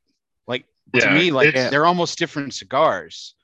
and I It's know it's crazy same to blend, me. but it's so good. It's just it's the same blend, but that Petite Corona um, and the Corona Extra, all three of them taste different, in my Yes. opinion. Yes. It, it, it's a great way to try a blend through three different sizes that taste completely different because everybody will tell you that the Vitola makes a lot of difference in you know what your flavor is getting what you're getting out of the cigar Yep. Yeah. and that is a great example of it and honestly this lingerie situation could provide an example to compare to other blends as well throughout our portfolio right. i completely agree with you Yeah, I think I think it's I think it's an ultimate example. Like if you ever wanted to do an exercise with it, I think I think none can be better executed than what the mcdowell is. Yeah, I, I board. agree. Absolutely. I agree with you on that. Yeah. Yeah, Yeah. no, I, I think great blend yeah, it's funny. I've smoked the uh you know, going back to sizes, I've smoked the Gordo, the A Gordo. Now, this is actually the second show in a row I've done it. Um, I didn't realize it till tonight, I because I did it on the last show. Um, and I'm I'm becoming like this is real like I'm the Gordo fan, and the Churchill was my favorite size, but uh, I'm telling you, this one's starting to make a uh this Gordo is like uh really just starting to make more and more an impression every time I smoke it. So very happy with it. Um, and I Yeah. think you guys got to be very happy with with this with this, especially with this line. It's become you know. And here's the other thing. It's like I think it's a great. Uh, I don't want to use the word gateway, but if you hey, if you want to like experience a Micallef cigar for the first time, um, it's a very very approachable cigar as far as price uh, and what you get from it. So. Uh, then you can just go different avenues. Yeah, I want to go milder. You can go to the Riata, you know. Uh, you know, if you want someone to order connoisseur sizes, you know, obviously the you have the um medallions. So there's so many different ways you, you can do that. Um so I think I think Yeah, it's, a, it's a great way to get into the brand. I completely agree. And like I said earlier, like I tell people all the time that are afraid of smoking a Maduro, for instance, because they think it's strong or too too dark or what have you. That that A is not overpowering, but it gives you that nice sweetness that you get from the Maduro process of a cigar. Yeah. And I introduced that that cigar to people that way all the time that are scared of it. I was like, hey, try the A. It's a great introduction, A, to Micallef cigars, but B, to a Maduro cigar if you're afraid of a Maduro cigar, because it's not going to overpower you, but you're going to appreciate the Maduro process and the flavor that you're going to get off of it. Yeah, absolutely. Absolutely. As far as as far as that goes. So uh no Mhm. doubt about that. Um just kind of going through the bear. I, I why don't we switch gears? We'll go to the the president segment, and then we'll kind of pick it back up. Sounds good. All right. I'm terrified. Uh, why are you terrified? You're fool. Okay. Because if it's Jay, man, like this. Well, first of all, the, the question's hard. Second of all, like, like I just know that like y'all are trying to trip me up here, so I'm just like I Uh, might be overthinking yeah. it. Okay. Okay. So let me let me let me uh, let's let's be let's be honest. I have not tried to trip you up, have I? No, no. I, I've been very honest. With, I, I've been very, uh, I've been very um straight on this. Okay, but the but let's be also real. So Andy, just so you know, um, well, let me introduce the segment and then I'll kind of get into it, right? A little more. Um, Okay. This is our presidential trivia segment, aka Stump Bear, uh, brought to you by United Cigars. Uh, United Cigars featuring La Gianna Havana and distributors Jose Dominguez, Bandolero, Garofalo, and the highly acclaimed Atabey and Byron, and the soon to be released Alfonso. By United, Smoke United, Live United. By the way, I smoked that Alfonso uh, up at two guys. Whoa, if we people in for a treat for that. But okay, so here's the deal. So you know, United Cigars. Obviously, we do presidents as a theme for United Cigars, and you know they came to us about doing this presidential trivia segment. So Bear and I both do this okay segment on our shows, but we have a little bit of a different tact. Um, if you go on Bear's show, you're going to get asked the presidential trivia question. Now, on this side of the fence, it's a little different. Andy, you are welcome to participate in this. Okay. Um, Okay. But the idea is to stump Bear because there is no one I think who is the the U.S. historian in the cigar industry like Bear Duplessis. I mean, this guy is the the ultimate um, historian. Okay, so we've done this five weeks. We've stumped Bear once of the five weeks. Okay, so he is he is, and these have been tough questions we've thrown at him. They're not been softballs by any means. Okay, but you know, by the way, if someone wants to submit a question for Bear on presidential trivia, just get it to me, like Jay Davis did tonight. Our good friend Jay Davis. So Bear, are you ready? Yeah. Hit me. Okay. Okay. So this is not name the president tonight. Okay. It's a little different. This is something that happened during a president's term in office. Okay. And we are going to go to um, George Washington, the father of our country, Bear, first president, correct? Yes. Is that the question? no, no, that's not the question. Okay, there are you have to there are, you have to you have to answer you have to answer. There's several components to this question tonight, Several components. Okay. Jesus. and the question is, what were the five U.S. states admitted to the Union during the presidency of George Washington? So I just gave you a hint. I Oh. actually, I was gonna say I- you gave I- it. a- You gave you something away because the original question was ha- like what states. I know. I just gave it away. I just gave it away. there's still okay. I was gonna ask if I could ask if if I could ask a question, and I I wanted to confirm that that, Okay. that So, there are five. There are Okay. five. There are There are five. five. Okay. Okay. So, Okay. and Andy, you are welcome to try to answer this if you want or not. Okay. So I'm really so I'm really scared. So okay, because okay, so I know. Okay, so point of reference here. George Washington was inaugurated on the last day of April in 1789. Correct. So And Bear's not cheating on this. Just you know, Bear I- actually does this fair and square. I so- I know the I know the first state outside of the original states to ratify the Constitution to become the United States of America I, is your home state, Coop. It's North Carolina. North Carolina was the first one outside of the original uh, to become a state. But I can't remember what what month in 1789. That's bugging the shit out of me. So I'm trying to work backwards here. John Adams had no states. I know that. Good answer. Okay, you're really so so far you are okay. Yes, you're you're right along the right lines of this. Okay, so North. So, okay, so I'm okay. That's this is going to be the biggest one. The biggest gamble is North Carolina. Was it was North was North Carolina admitted after his inauguration in April? Correct. Okay, you, you are okay, correct That's, on the- it. that's you the are hard one. correct. Okay. Yeah. It, it- so I'll give you. Okay. You want the date? You want the date? was it like early fall? Was it like September? Not you're not far off. November twenty first, seventeen eighty nine. Okay. Okay, cool. I do know. I do know that once that two states were were admitted on the same day. It was like four years apart Wow. under Okay. Washington. Yep. Good. An- another good answer. It, it was and it's uh, well fun, funnily, funnily enough uh we've got one of the we were just talking about women in the industry and she's one of the best women in the industry. Uh she makes me laugh every day. I love her post uh chrissy critchfield and she's a huge uh, ambassador for Micallef. Uh and she hails from kentucky and that's one of them Yes. and the second one is where from Andy resides, which is in Tennessee. Now, I believe Kentucky was admitted first. Yes. Okay. And So Kentucky, the two states Tennessee. right. You have the two states right. Okay. So the day, on the same day. The day, day Tennessee, on yeah, on the same day. It was like it was uh, June first, right? Yep. Good answer. Okay. Um. You can see why I saved Jay. Jay, this you, you may see why I saved this question for this week. There was a reason why I timed this out. Yes, because I knew Andy was going to be on the show. Okay. So New Hampshire was one of the first original ones. So that So means have- so Vermont, you- Vermont so- was the other one. So Vermont was the other one. It was either New Hampshire, or Vermont, but it was New Hampshire was that was a part of the original 13. So Vermont was part of the group of five. So that's the fourth one. That's the fourth one. Yep, Okay. March first, seventeen ninety one. So you have four of the five now, right? Okay. North Carolina, Vermont, Kentucky, and Tennessee. Okay. Okay. So Jefferson had Louisiana purchased, but it wasn't a state. He admitted Ohio.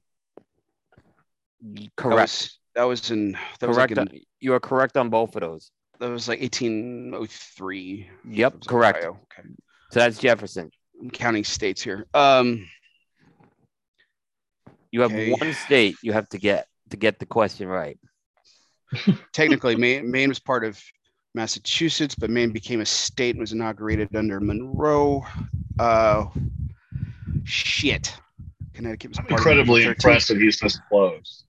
Um, Bear is just steamrolling through the question pretty good right Yeah, this is crazy. this is very crazy that he had like these dates now. You, you had Kentucky and Tennessee as the four years apart. I don't remember the year. It's Don't like do we, that to me. I we just, I asked just we asked we asked him the states, and he's like giving us dates and all You this know- background information. Like, Yeah, crazy. I don't remember the years of Kentucky and Tennessee, so That's I, I- okay. I, will give you that. It's I, just know it was, I know it was June first, and it was like during it was during the Washington That, presidency. that was not part of the question that you don't you don't have to get the dates of these. You just have to know what were the five states in uh under the presidency of George Washington. So do you have So- so- one more to go. So if Jefferson had Ohio. That means Indiana and Illinois was Madison and Monroe. Uh, let's move back east. Kentucky, Tennessee, North Carolina was the first. South Carolina was part of the original 13. Son of a bitch. I cannot drop a Oh. for the Oh, oh, it's uh um um uh, uh, we were just talking about it. Um you were you were just there. Uh Rhode Island. It's Rhode Island. Bam! Got all go. five. You got all five. You got all five. God, five answers to a question, Jay. That's Jesus, why I man. held this question. That's why. I, so this is why Jay I held the question because I knew I was going to be in Rhode Island. I knew that uh, Andy was going to be on the show ten, uh, with uh, Tennessee, and obviously I, I'm from Ben and I are from North Carolina. So yeah, I mean that's why I held it back for this this one. You have you have uh, Bear. You have done it again. Wow, that was that was that I'm- one. I'm that one was hard. That was hard. Yeah. Oh, you. Uh, so fun fact. Fun fact about George Washington's inauguration. Uh, Andy, do you know? Do you know where he actually took the oath of office? I do not. Was it in Tennessee? No, no, it wasn't. But it was. Uh, it was on a little. It was on a little place called Wall Street in New York. Oh, Yep. I've heard of that. And New York had already been ratified as a state uh, earlier that uh, Right. late in seven. Yeah. And by the way, just for score, Bear, do you know the numbers of the states uh, that were admitted in, in like sequential order? This is bonus. This is not. You've already gotten the question right. Well, North Carolina's one. Yeah, dude, but you know what number state was that admitted to the union? Um,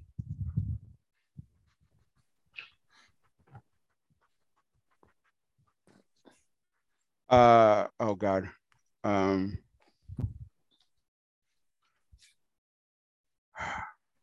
number state. No, I'm trying to think of the other ones too. So.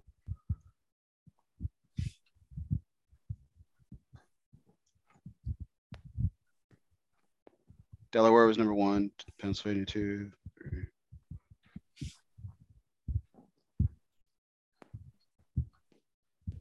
New York was New York was the last one right before the inauguration, Yes. like you said. Yep. But it was like a year before, something like that. It was like number 11, Yep. North Carolina. So North Carolina, yeah. So North Carolina makes 12. Yep. You're correct. You got it. North Carolina's 12. I'm gonna fuck this up. No, you got it. You got okay. You got twelve. Yeah, North Carolina's 12. Vermont 13, Rhode Island 14, Kentucky 15, Tennessee 16. You actually just you have it all right except uh Rhode Island was thirteen.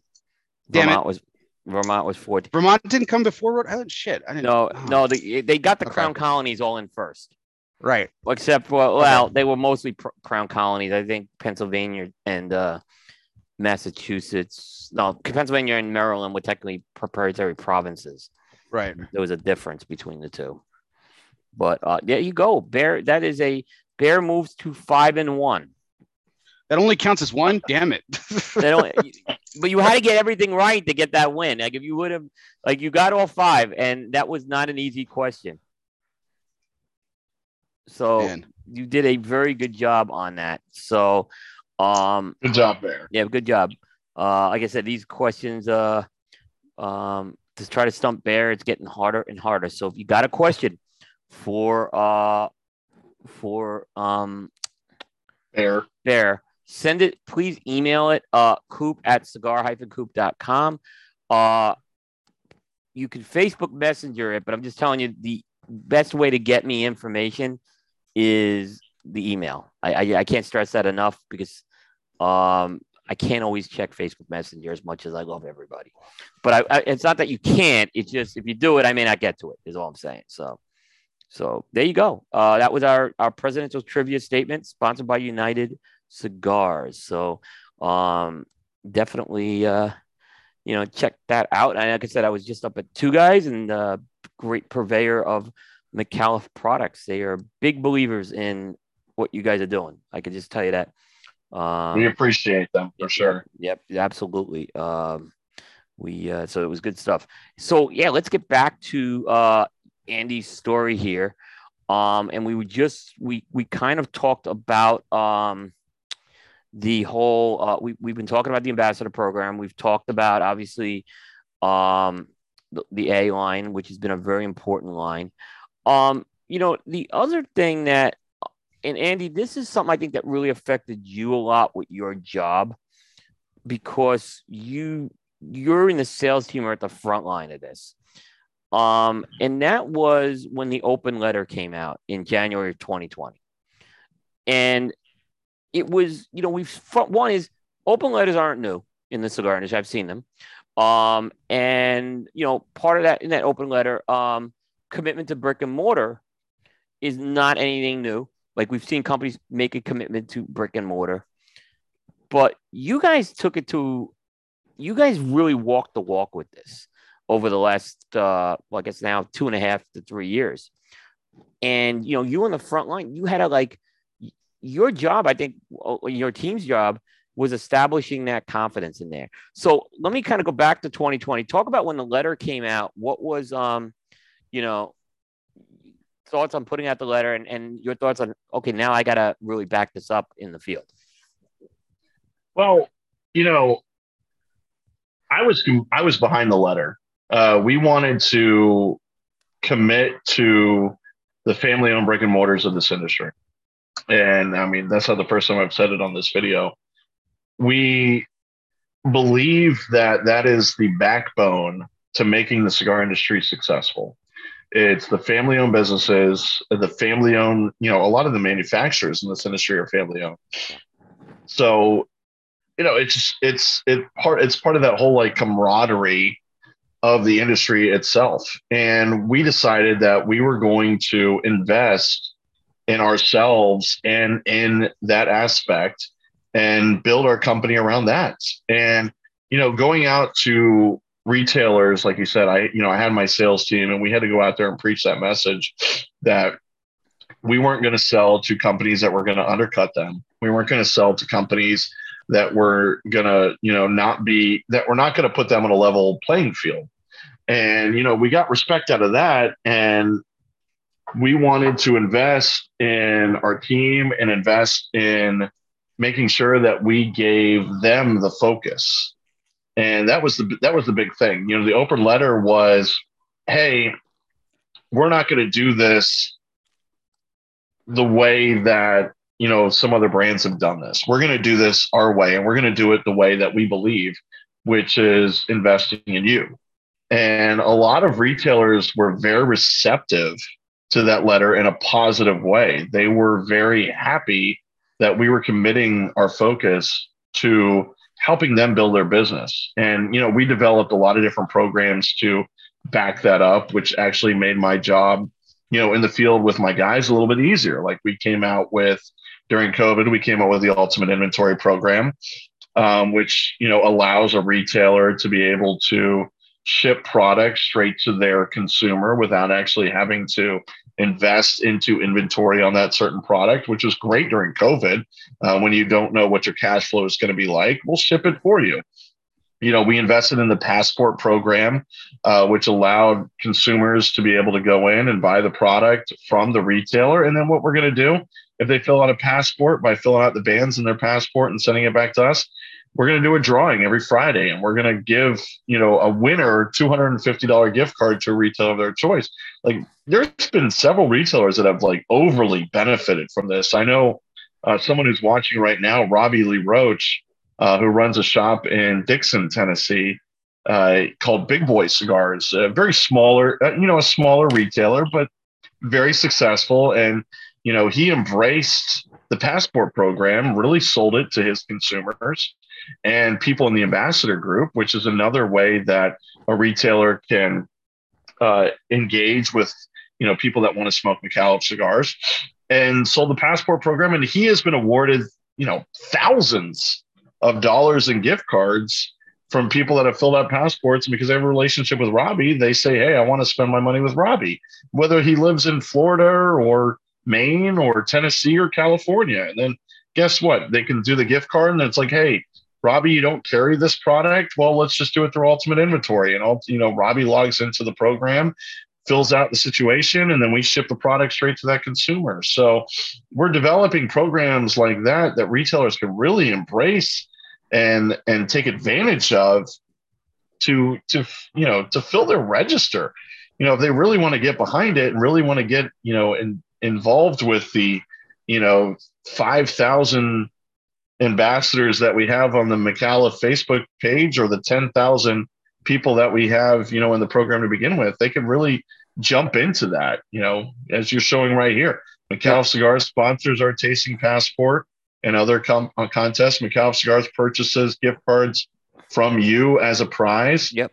Winners use their gift certificates when time spending. You know, I I don't know many, you know, you could, I could probably ask Robbie right now. It's like how many people that want a $250 gift card said, Hey, you know, keep me at 250. Like they're spending three, $400. Absolutely. Easily. I mean, that, absolutely. It's a discount to them.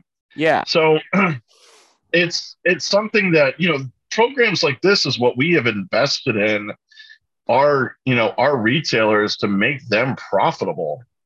I mean, that's, that's our biggest thing. And like, we have other programs, um, you know, outside of this, that the Micallef uh, has a program revolved around it that really benefits the uh, retailers that do business with it as well. So, and if a retailer is able to embrace the stuff that we're doing, we can reward them. I mean, I could send, you know, several retailers, uh, you know, I could send uh, testimonials from several retailers to other retailers about how well it's rewarded them. And that's what we wanted to do with that open letter. We wanted to say, hey, we're going to invest in the retailer and benefit them for carrying Micallef in ways that were different than you know anybody else has really done before. And that's what we we believed in. You know, you know, part of that open letter too was the fact that we weren't going to go to the show for a while. Obviously, we went back to the show this year and that was a little bit about you know what we believe the new PCA is doing, uh, what we believe that you know their their focus and their vision aligns upon ours. In 2019, we didn't believe in that, and we believed that our money was better spent somewhere else, like investing back in our sales team and our brick and mortar and our inside marketing. Um, so at, you know, at the end of the at the end of the day, that's what that open letter was all about. It was about saying that we are going to invest in our brick and mortars. You know, Micallef Cigars' commitment to our brick and mortar retail partners is absolute. The health and the health of the cigar industry relies on the strength and you know of our family on brick and mortars. I mean, Al always says is like, you know, where else am I going to smoke? If all the brick and mortars go away, where am I going to smoke? Well, I mean, everything's like that's how I met the Gomez Sanchez family. Like he was smoking one day and he met them. yeah. Yeah, absolutely. If if everybody, you know, if everybody goes to online business and that's it, we're going to Yeah. smoke. We're just smoking home. You know, we've we've already touched on this. You know, and the ambassador program is a big example of this. The cigar community. The best thing about this industry is the word community, and you don't have community without brick and mortars, without places to get together and smoke. Uh, we saw, you know, a little bit of example about people getting together on these herfs, and there's still a little bit of spillover that from COVID. But you can't tell me that everybody's incredibly happy with, you know, uh, it, with being at herfs the rest of their lives. Like they want to get together with people in person and embrace life over a cigar. And I, I really think that's what the cigar industry is all about. Um, you know, one story that comes to mind, and this was, you know, with one of my previous companies, LFD, uh, Litto always talked about a situation where he was sitting in a cigar lounge and he watched two people, you know, smoking a cigar, and one guy was very well dressed, and one guy looked like, you know, you know, he was off the streets or whatever, and they had a great, uh, great conversation. The guy that uh, was well dressed, stood up and said, I had to go and shook the guy, other guy's hand and said, you know, I appreciate this conversation. It was a real pleasure. Uh, I'm so and so. And the guy, the other, the non well dressed guy said, Yeah, I know who you are. I'm actually the one that cuts your yard. Like that's, that's it in a nutshell. Like it brings people together from all walks of life. So if we're going to have brick and mortars go away, how are we to, how are we going to connect with all these people? Like, how are we going to connect with, this industry. We're just going to do it on the video. Like, I'll tell you what, like, Zoom was necessary during COVID, but I got exhausted with it, like doing it every freaking day on everything that I was doing. Like, I, I like, you know, I like being around other people. That's just what we're born to do communicate and embrace other people. Yeah, no, I think you, I think I agree. Um, you know, it was also, you know, these pictures I just showed, these were taken from the trade show. I mean, so you guys were at the trade show this year, and you know, obviously you're showing products, but you were really showing, uh, you were opening up the retailer, um, the story of Micallef and, and the business model that you guys have established, which, um, I thought was a like fair. I mean, you and I talked about it. This was it was very unique in our in our person. We hadn't really seen a company open up, kind of peel the onion a bit to its business model, and and bring that component to the trade show, um, and explain it. And uh, I thought that was a, a very strong messaging. You guys came there. I think it was the one of the most unique presentations. Um, I mean, that I've ever seen of product in general. Yeah. Um, because I think it, you know a lot of people, a lot of people tell a story, uh, but it's usually it's usually the story of like the like the Gomez Sanchez family. Like you guys tell the found like that that to use that as an example. A lot of people love to tell foundational stories because it's a part of the fabric of who they are, and, and that's certainly part of it, right? But that's just the beginning. And like I- the fact that you kind of it was it was like it, I compared it to almost like theater in the round, except for this theater was real life, and it and it really showed the evolution of of of of thinking and the the not the breaking necessarily, but the dissecting of trend uh, Mhm. to a fundamental understanding of what the cigar industry and, and, and honestly what the consumer base is really about you know it, it- you know you guys kind of just went into it but it all started with you know how how is the cigar market influenced and then Yeah. it was a, the commitment to you know the brick and mortar and it was talking about reevaluating how dollars were spent and in unprecedented presentation what and for the entire world to see was uh, you and you said it earlier andy and i thought it was perfect. A very common word in this industry is, is back order and it's it's it's it's ingrained from a retailer perspective. It's ingrained from a consumer perspective understanding that if i go into a shop i may not be able to get product that i'm normally accustomed to getting because of back ordering if i'm a retailer i cannot get the product that i want because of back ordering for the world to see you guys put out what was available when it was available and good god over 90% of your product is available 12 months of the year and that's just un, it was just unprecedented Yeah. and it was just really really This was very really impressive. impressive Yeah. Yeah, we we we were happy to show our inventory. We called it the inventory scorecard, and that just shows all of our blends and our SKUs and the availability of each one through the year of you know 2020 or 2021. And you know we're very proud of this. Like we really want to be able to provide our customers with a product that they need, so that way we can provide, you know, they can provide the consumers of the product with what they need.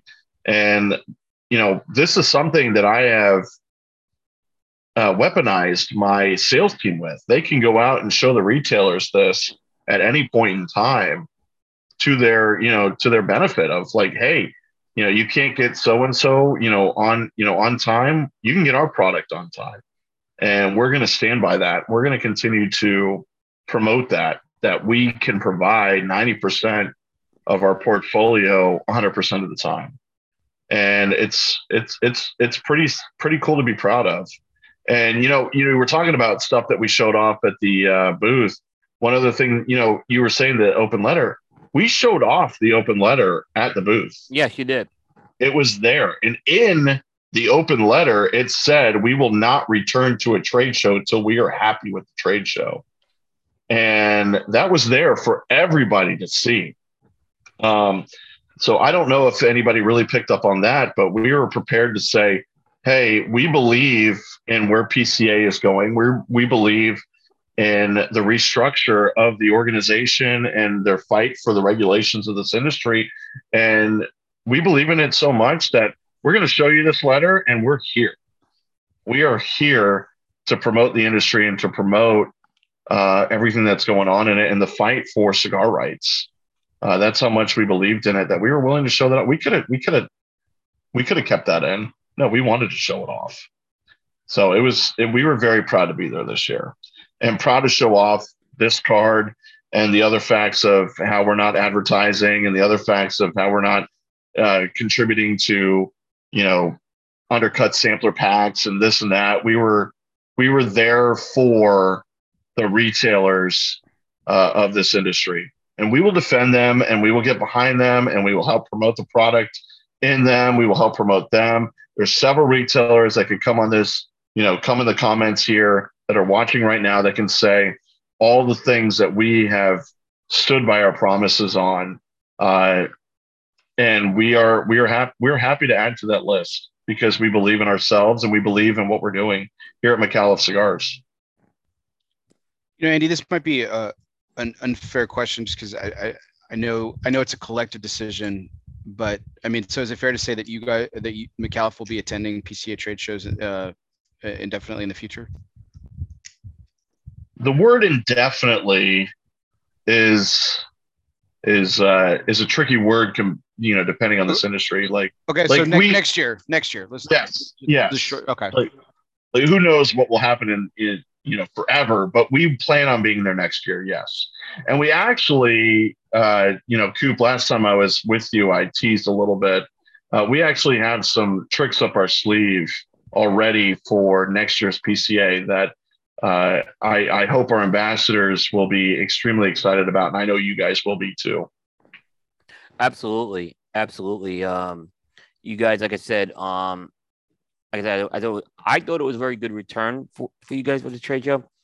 Give me some of your thoughts on the return to the trade show. You were you were at because you uh were at that previous trade show. You were at this one. Um, what's your assessment? Yeah. What are things maybe you need to do better at next time? What are things that worked really well?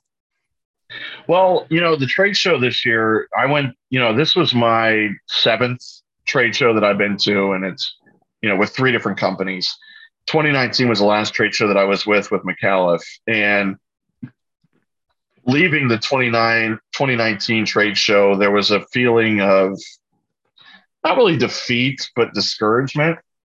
I guess with the entire atmosphere and environment around the trade show, which is you know pretty much what led to that open letter. However, coming back this year, it was the first year, and I you know I actually saw Scott Pierce this past weekend at Rocky Mountain Cigar Festival, he attended. And, you know, props to him. He went around to every booth and thanked them for being at the PCA if they were at the PCA, which I'm pretty sure everybody there was.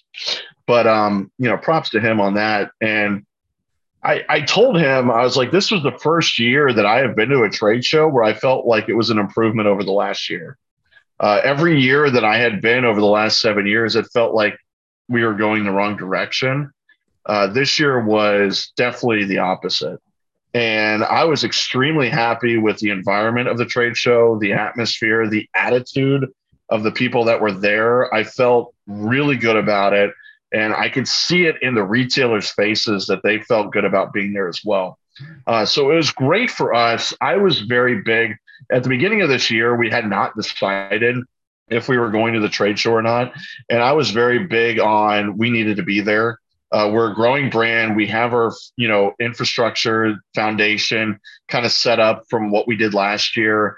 Uh, the PCA is doing some positive things in the industry, um, a lot more positive things than they had done in a while. And I had told, you know, I had told Dan and Amanda, I really want to be there. I don't care what it takes. I don't care if we have, you know, a, a fold out table and a chair and a, you know, a, a steel chair. Like we need to be there. We need to be supporting the PCA. We need to be supporting the retailers that support the PCA, and we need to be yelling the benefits of Micallef cigars. Yeah, and that's why we developed the situation we did with the four pillars of the trade show, where we talked about the different things that we're doing for brick and mortars and the different things that we're protecting them from, and then the rebranding situation uh, that we were doing as well. And then our balloon wall was kind of like a an add on to that, just a little bit of fun with it.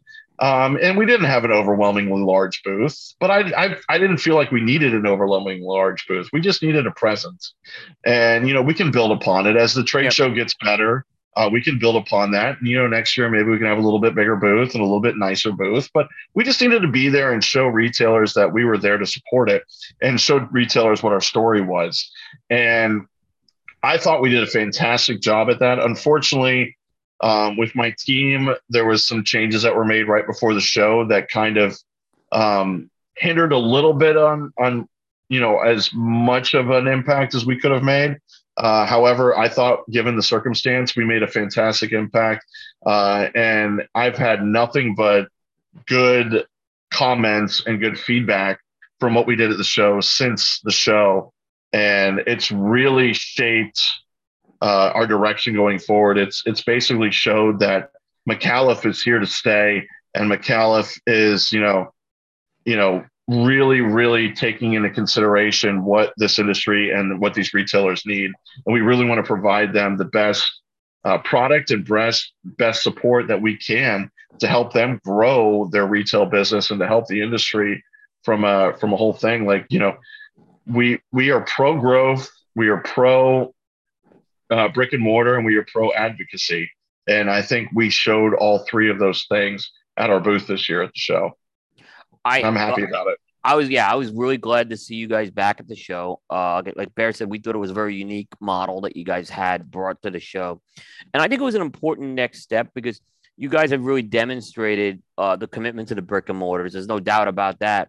And now this is the, you know, for the retailers, this is a this is the event. This is the signature event that they attend as, you know, that they attend as opposed to host. You know, they host their own events, but this is their key event, and you guys are now being a part of that.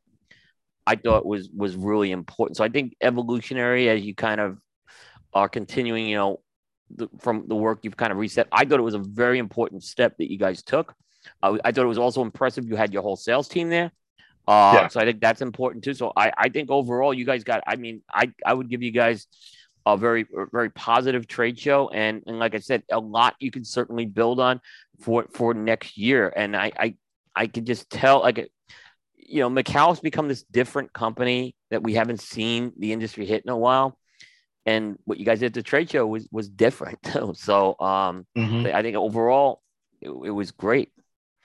Yeah, no, I'm I'm very excited about the results from the trade show, and I'm excited about what we're going to bring the industry in 2023. Like we've really we've spent a lot of time and a lot of effort and a lot of finances uh, over the last couple of years to really develop what we're going to bring to the market uh, in the next couple of years. And like I said, if I had that that click button to just fast forward a few months, I really think everyone that's watching and you guys are going to be extremely excited about what we bring to the market in 2023 because we have some really good stuff that we're we're ready to flex our muscles. That's that's the best way to put it. That's great.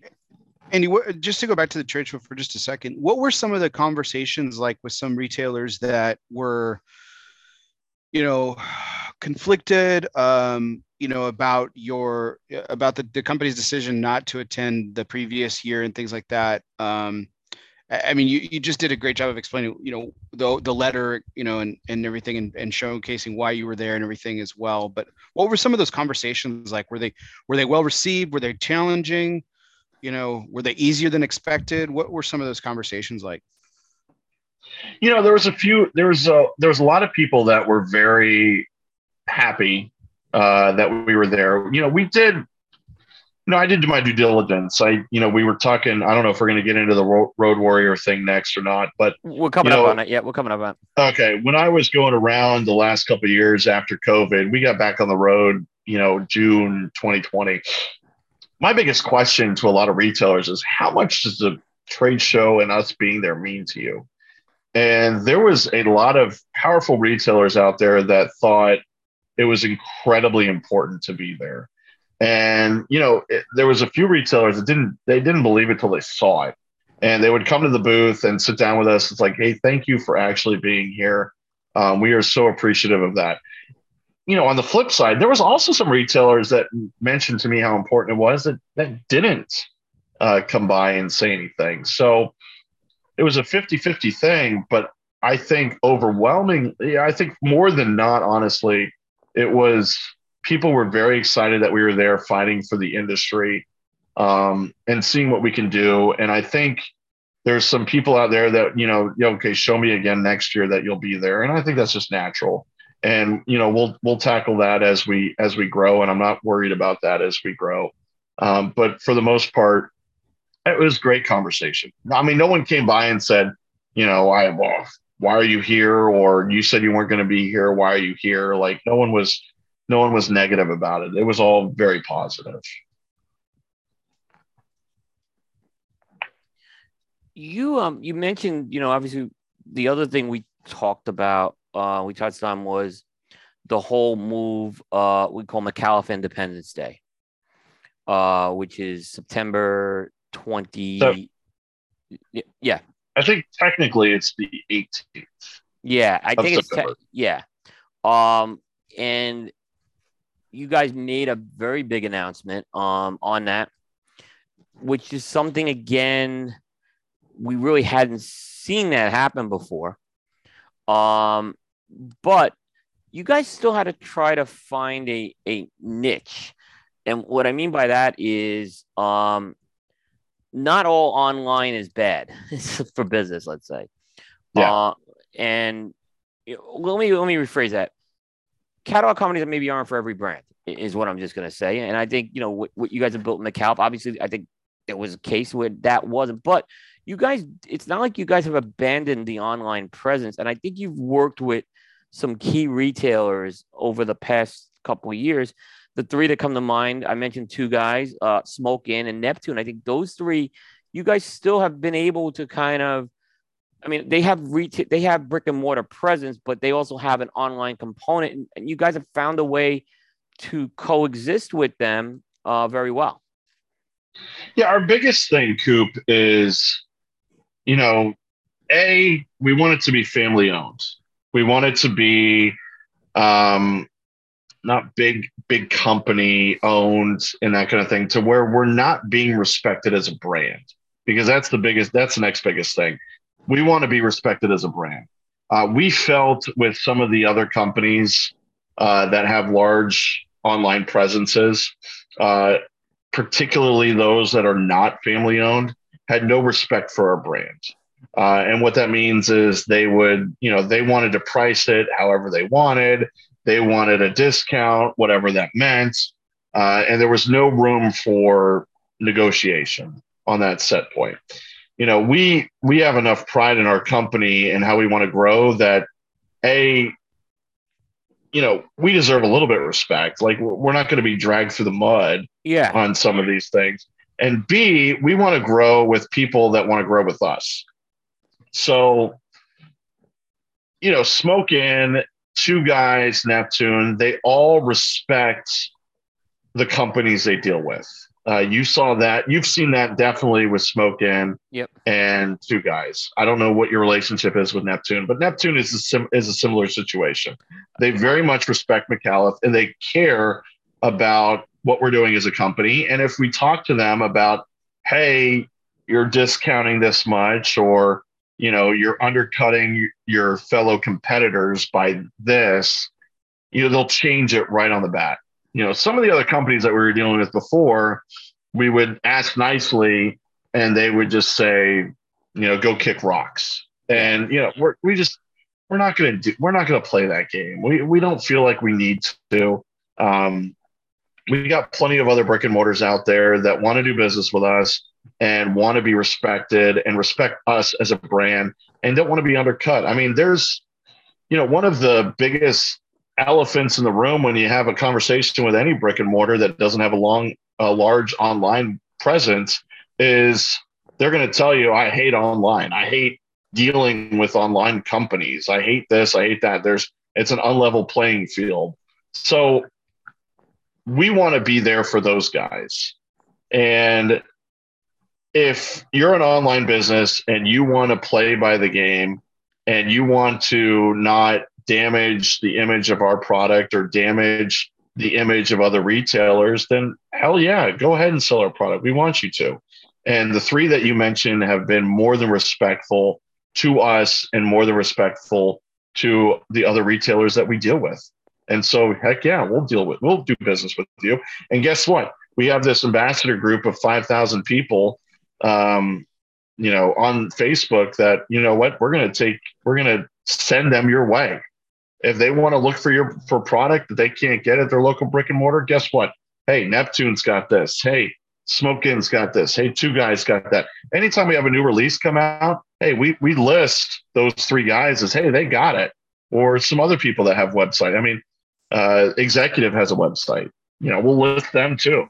Uh, from you know Simpsonville, Kentucky, the Critchfields. Um, Robbie Lee Road to Big Boys. He's got he's got an online presence. Like, well, we will definitely uh, promote them as well, but you know, if we're promoting them and then we're also promoting something like, you know, Cigars International, um, and then they go to Cigars International and find the brand, you know, priced at 30% under MSRP, that's not fair.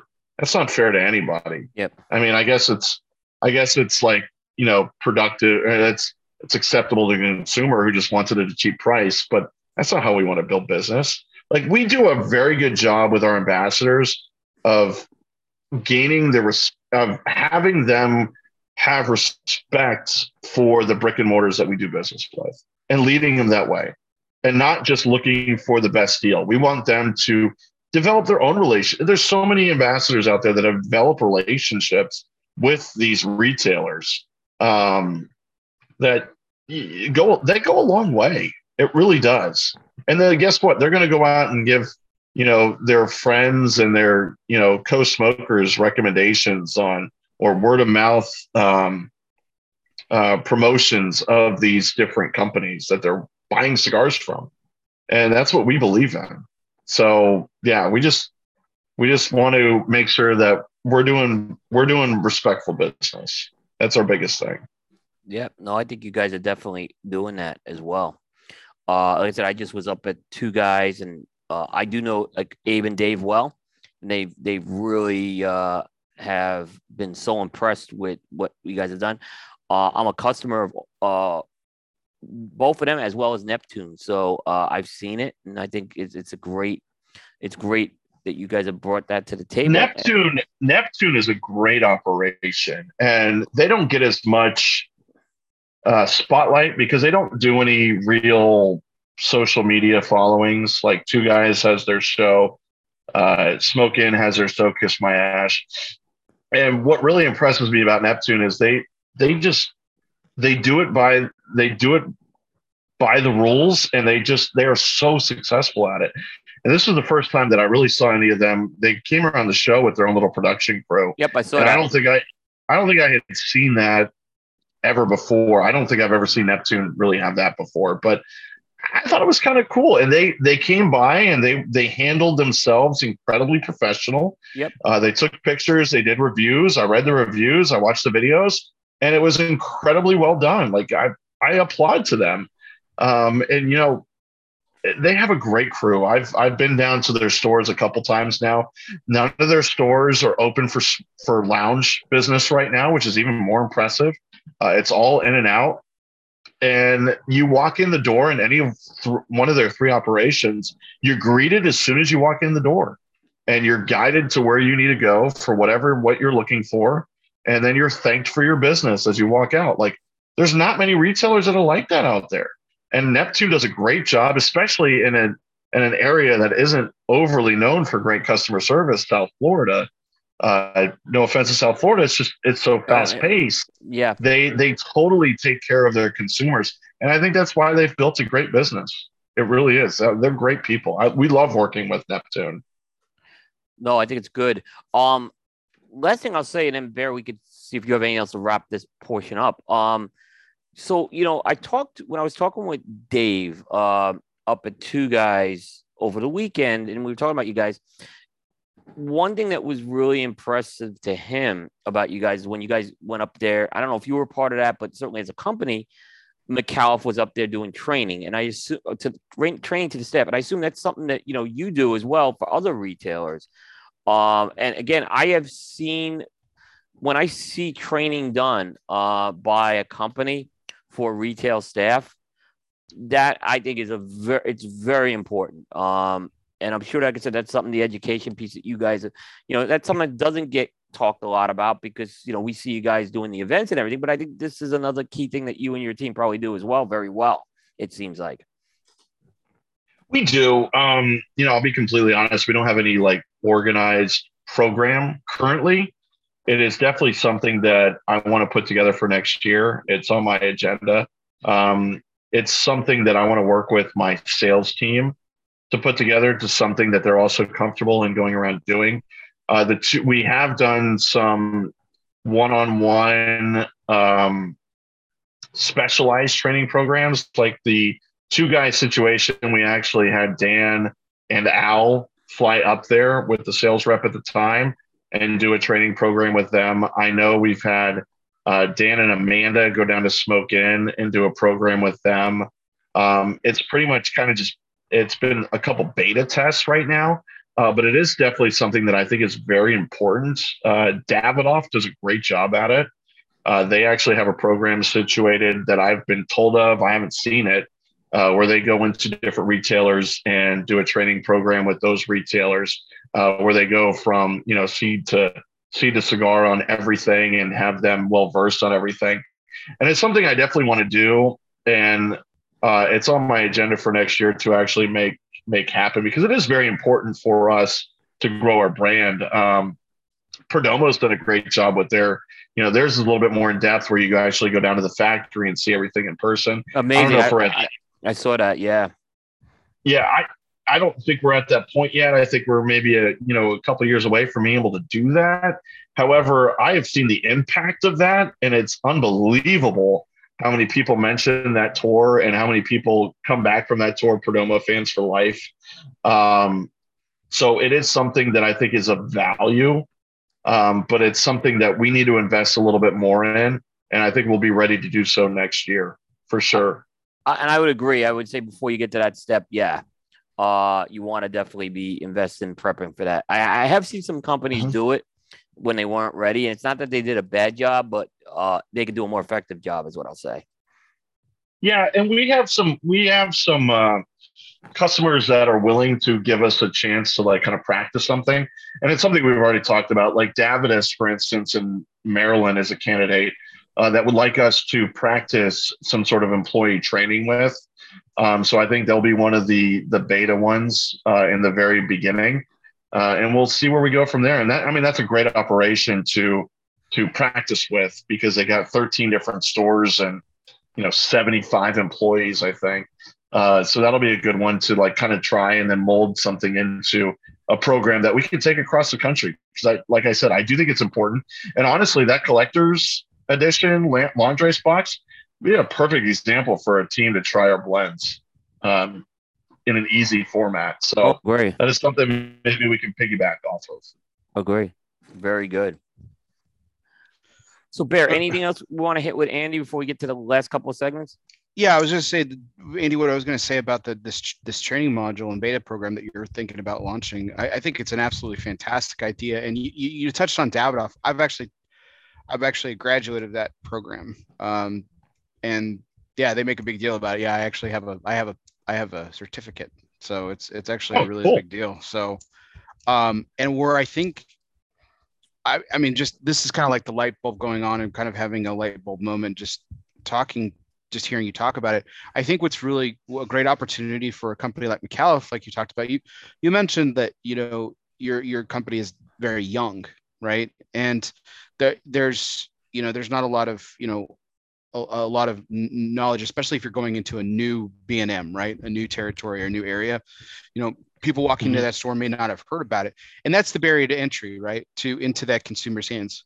With Davidoff, it's different. It's the expense, right? Like this is a really this is a really high end product. You guys don't necessarily have that that that barrier to entry, but you you guys can shift that that main thought is like, hey, instead of talking about cost and price, talking about again this this the story. And you got the the, the again, I go back to the the PCHH show this year and just the incredible candid nature of of of how you guys are with uh with everything full circle. And I think if from my days as a retailer, from working in that, if a if I was taken through a training that kind of walked me through that kind of aspect of it, um, would really would really help me talk about Micallef to to to my consumers and to obviously to to your at that point it would be your new consumers too. So I think that's a I think that's going to be a just an awesome opportunity for you guys, and I know. Uh, as evidence would suggest, you guys are going to do it right. So that's something that's pretty exciting. So I hope that I hope that comes to Yeah. fruition like you guys are hoping. Yeah, I do too. We did a um, kind of a beta test, taste test event with a lounge in Connecticut called uh, Horsepower Cigar Lounge, where we did um, three of our little the petites. We did the petite Migdalia, the petite A, and then we did the petite Leyenda for his locker members. And it was kind of an idea of mine that I'm like, hey, I could probably transform this into a, you know, some sort of staff training if I needed to. Uh, and it went over it went over very well to where we you know each one of the guys smoked the 45 minute smoke. We talked about you know when they lit it up we talked about the blend but then we put in tidbits about the company and then we socialized with the guys.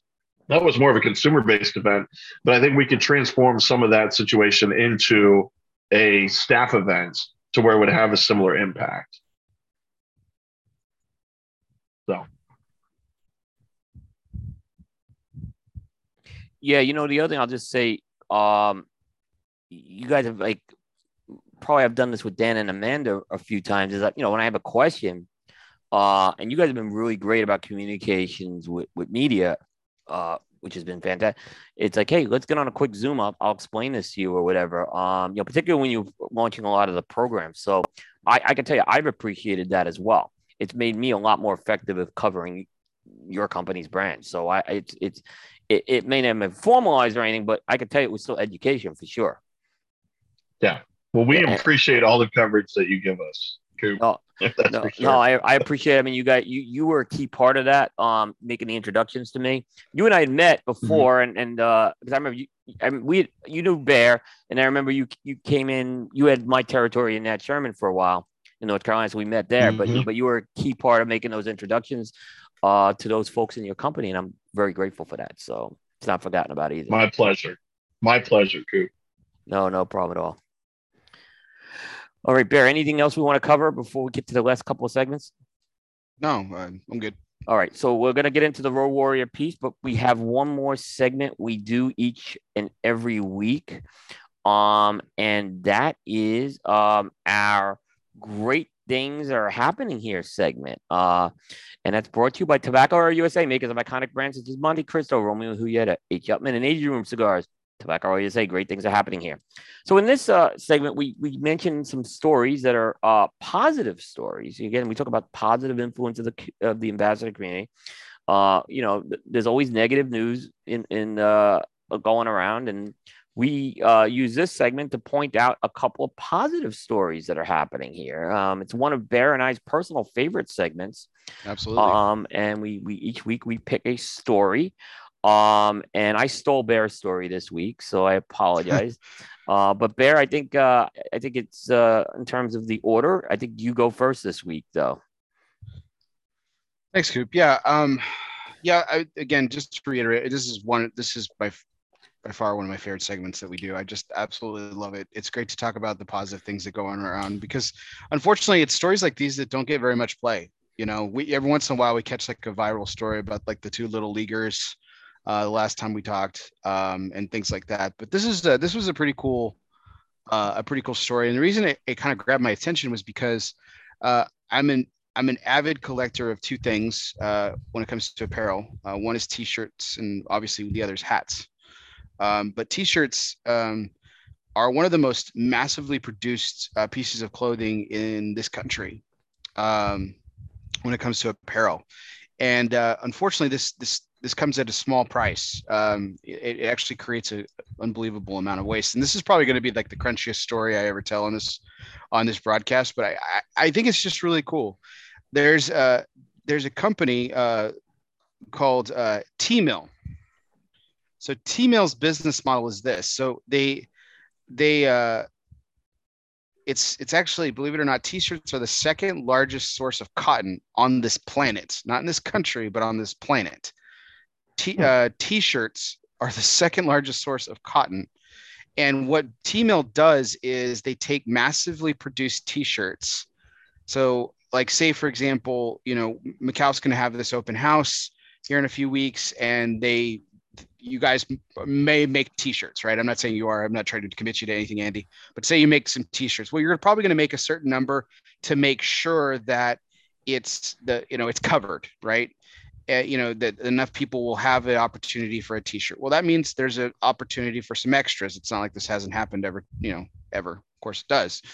Um, so those extra t-shirts from anything from corporate events to championship years uh, to whatever you know across all the things where you can imagine where you've gotten a t-shirt before this creates a lot of waste these are t-shirts that actually go into uh, landfills and, and, and, and trash cans you know so Teemill takes these recycled t-shirts and they uh, will actually recycle them so they'll take it um, they send it off to one of their uh, facilities.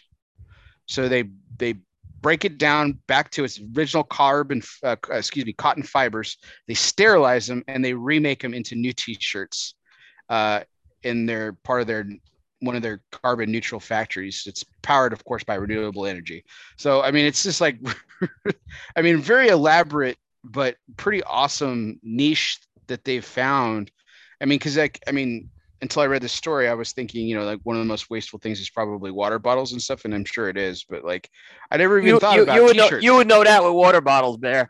Yes, so who knows I like to water bottles. So, um, but like I, I, just like it was really fla- I was really flabbergasted by yeah. how much like how much waste it comes when like t-shirts getting wasted and stuff. Considering I have so many, um, yeah. and so I, I didn't think of that. Cool yeah, I didn't think of that one. Pretty cool story. So, um, yeah, um, I mean, it's it's it's incredible. Like, and you, Coop will post the, the link in the show notes, but um, um, you know, it's it's pretty crazy because I mean, think about companies like like the example in the article is the World uh, Wildlife Fund, right? WWF. Um, you know, they'll they might print off something like ten thousand shirts to send to their donors, right? Well, if they have any extra, that goes into the waste. You know? Yeah. It's crazy. Interesting. Yeah. Yeah. Good job, there. Fun story. Yeah, fun story. Good job. Check out check out Teemill. Yep. And and these will be like I said, you'll see these links. Um, you won't see them on YouTube though. We've had to eliminate all you links on YouTube going forward because otherwise they flag us for good news stories as yes. violating the like we. So you know all this stuff going on with YouTube, Andy. This is uh, I know yeah. I'm breaking. the one thing we got flagged on was a was a good news one of these good news stories. Like they flagged us as like violating uh, YouTube's uh, community guidelines. Uh, we appealed it and won. Like, and they, but yeah, they actually gave us, a, they actually Yeah. gave us a ding on that. Like, what the? I, I told, I told Bear, hey, we got a ding, and, and we're thinking it's on something with cigars. It was nothing related with cigars. It was, it was, a, it was about a home being built in Minnesota. So it was a mistake, and they fixed it. But that's what we got. So I just don't want to get dinged on. So this. I'm still I'm still pissed about that. Wow. yeah, Just- yeah, yeah, exactly. Andy, get this. Okay, I'm sorry. I'm going to tell the story. I'm pissed. no, go ahead, go ahead. Um, so the story is about okay there is this story in, uh, it's a neighborhood in minnesota okay and this this this woman who had become this like cherished neighbor had lived there for decades with her family. She of course she, you know kids had moved away spouse had died. She's one of like she but like the whole neighborhood had adopted her. She had adopted kids to be like you know like basically her grandchildren and everything. Just this wonderful you know wonderful woman. And um she never owned the home. In all the years that she lived there she never owned the home. Well the the her landlord finally sold the house and she was told that she was going to be evicted that they were going to you know do something else with it i don't know Jeez. yeah and so basically the neighbor be unbeknownst to her her neighbors got together and bought the house for her Wow. bought the house for her. Yeah. Yeah. It was like I'm still tearing up about it. Like it was just a beautiful, beautiful, wonderful thing. And yeah, that somehow violates YouTube's community standards. So They're just jealous they didn't have the story first. yeah, I, I, I, I guess or something. Yeah, My but- God. but it is on all of our other channels that we put this, you know, publish the show. So, um, including it'll be on Cigar Coop as well.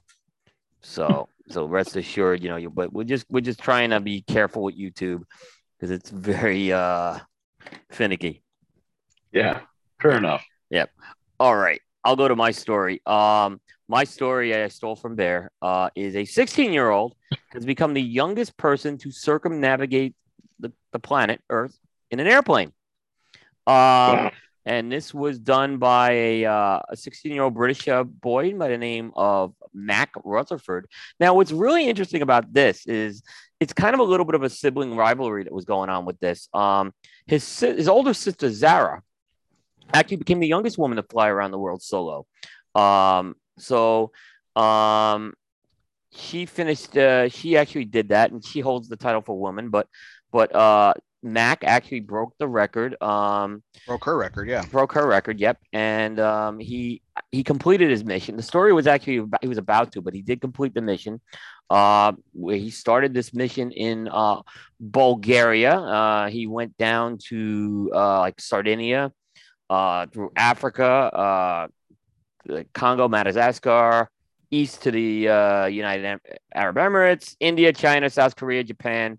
Uh, flew to Alaska, then flew down to the west coast of America, Mexico, uh, back north through Canada, then to the UK, and then back to um, um, Bulgaria. Bulgaria. So uh, congratulations to uh, to um, Mac for doing that. Now they don't do this. Uh, he doesn't do this like a, it was over a five month period.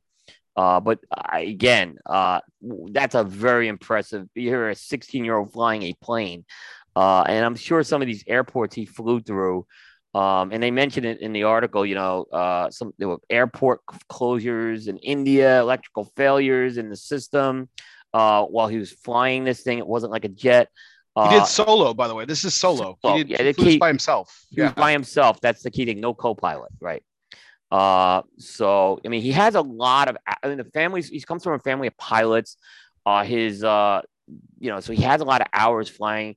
So I was, uh, I was incredibly impressed with with this. Um, and it was, from what I understand, it was a light. It, the plane was called the Shark, and it's a one of these lightweight air, aircraft. So, uh, you know, they, they don't fly super fast. They fly like 300 kilometers an hour, which is not like again, not like you know we're used to flying when you go on a jet here. So, um, like I said, uh, I thought it was a great job, and he, I think he is now officially in the Guinness Book of World Records as well with this. So I think it was certified into the Guinness Book of World Records, and uh, congratulations to uh, the Rutherfords, in particular Mac now, who holds that solo record. Um, you know, uh, an amazing feat. I thought it was an amazing feat to do that.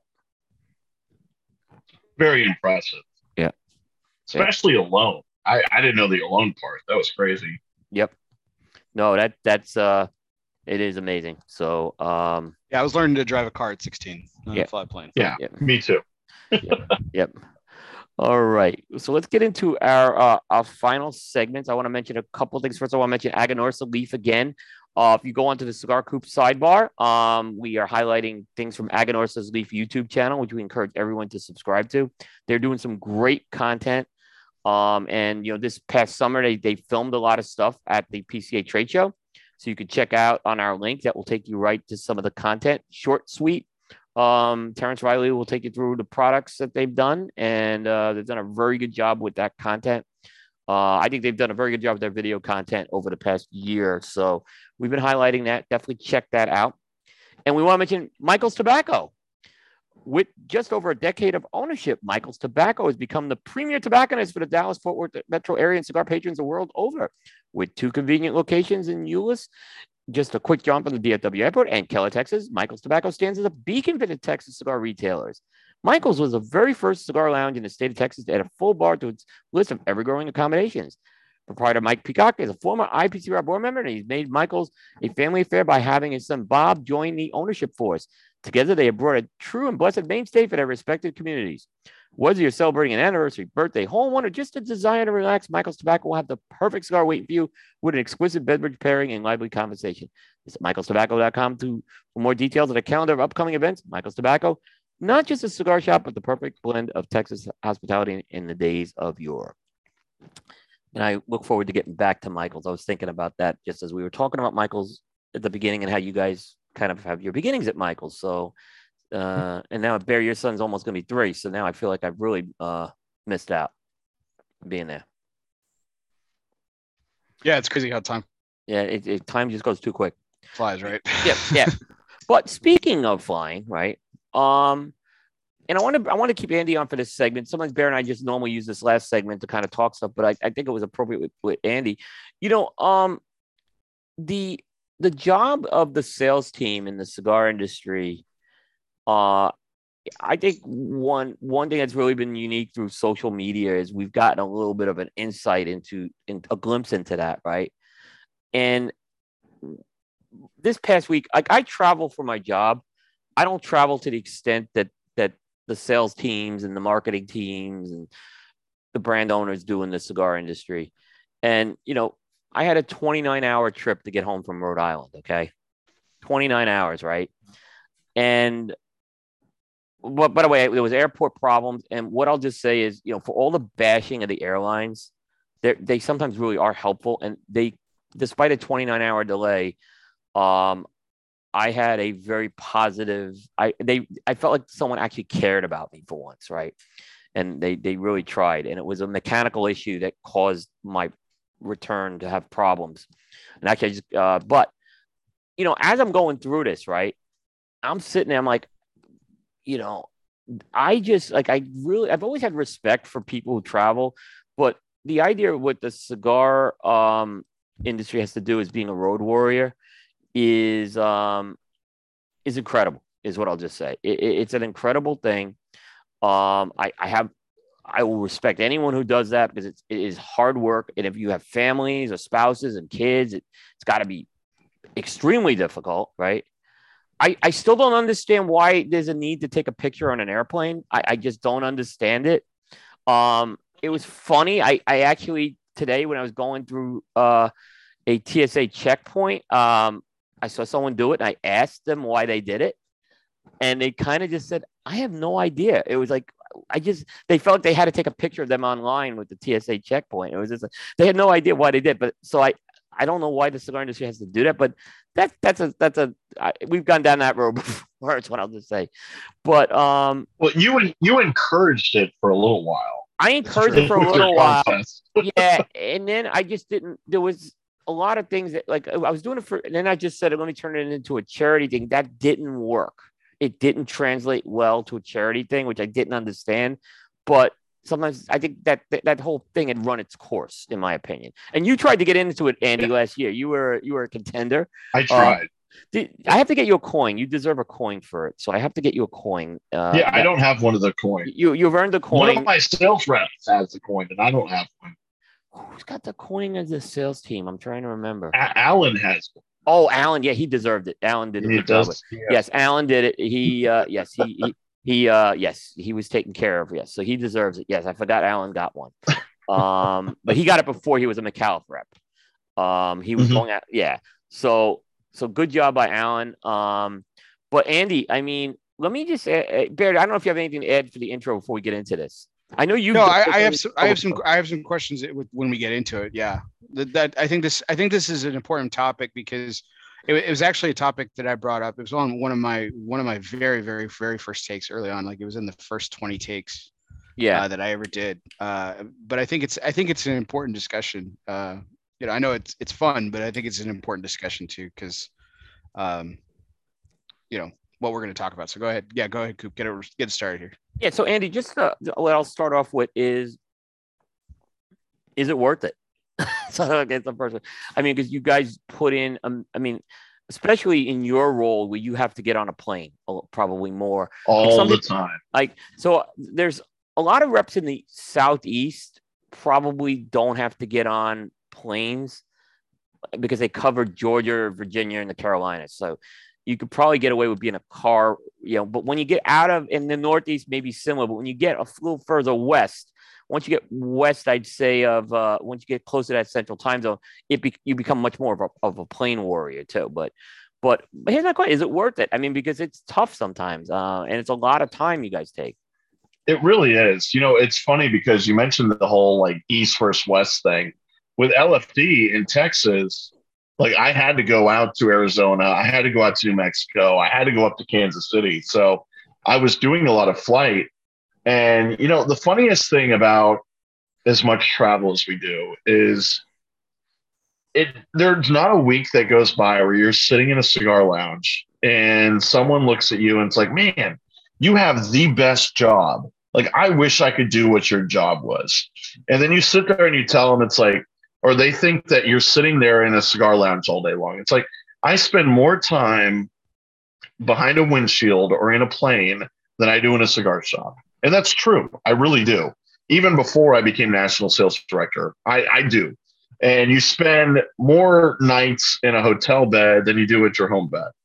And I guess the question you were asking the question is it worth it? It depends what you're looking to get out of it. Um, it definitely gets wary. I mean, you're on the road a lot. I spend maybe 150 to 200 nights in a hotel room. I get the benefits of the points. I get the airline miles. I get the Hilton points. I get I get that kind of thing. I get to eat out. I get to travel. I get to see different cities. Uh, but after a while, it you know it it can become tiresome, and then you just kind of want to be home. Yeah. Um, I um, I mean, it was funny when I got promoted. I talked to John uh, Jonathan Carney, and I said, "Hey, when you when you got promoted, did America seem did the U.S. seem much smaller to you after you got promoted?" And he said, "You know what? I never really thought about it, but it kind of did." And I'm like, "Okay." So I'm interested to see how long it takes before America seems or U.S. seems so much smaller. And it didn't take long. Like the U.S. seems super small to me now because I'm all over the place all the time. Um, but it is, I mean, it is, it's rewarding in a sense when you see the points and you see that you have the opportunity to say you did this, you did that. But at the end of the day, I mean, it, it does get tiring. I, I get home after, you know, a week of travel and I, I, I kind of want to crash.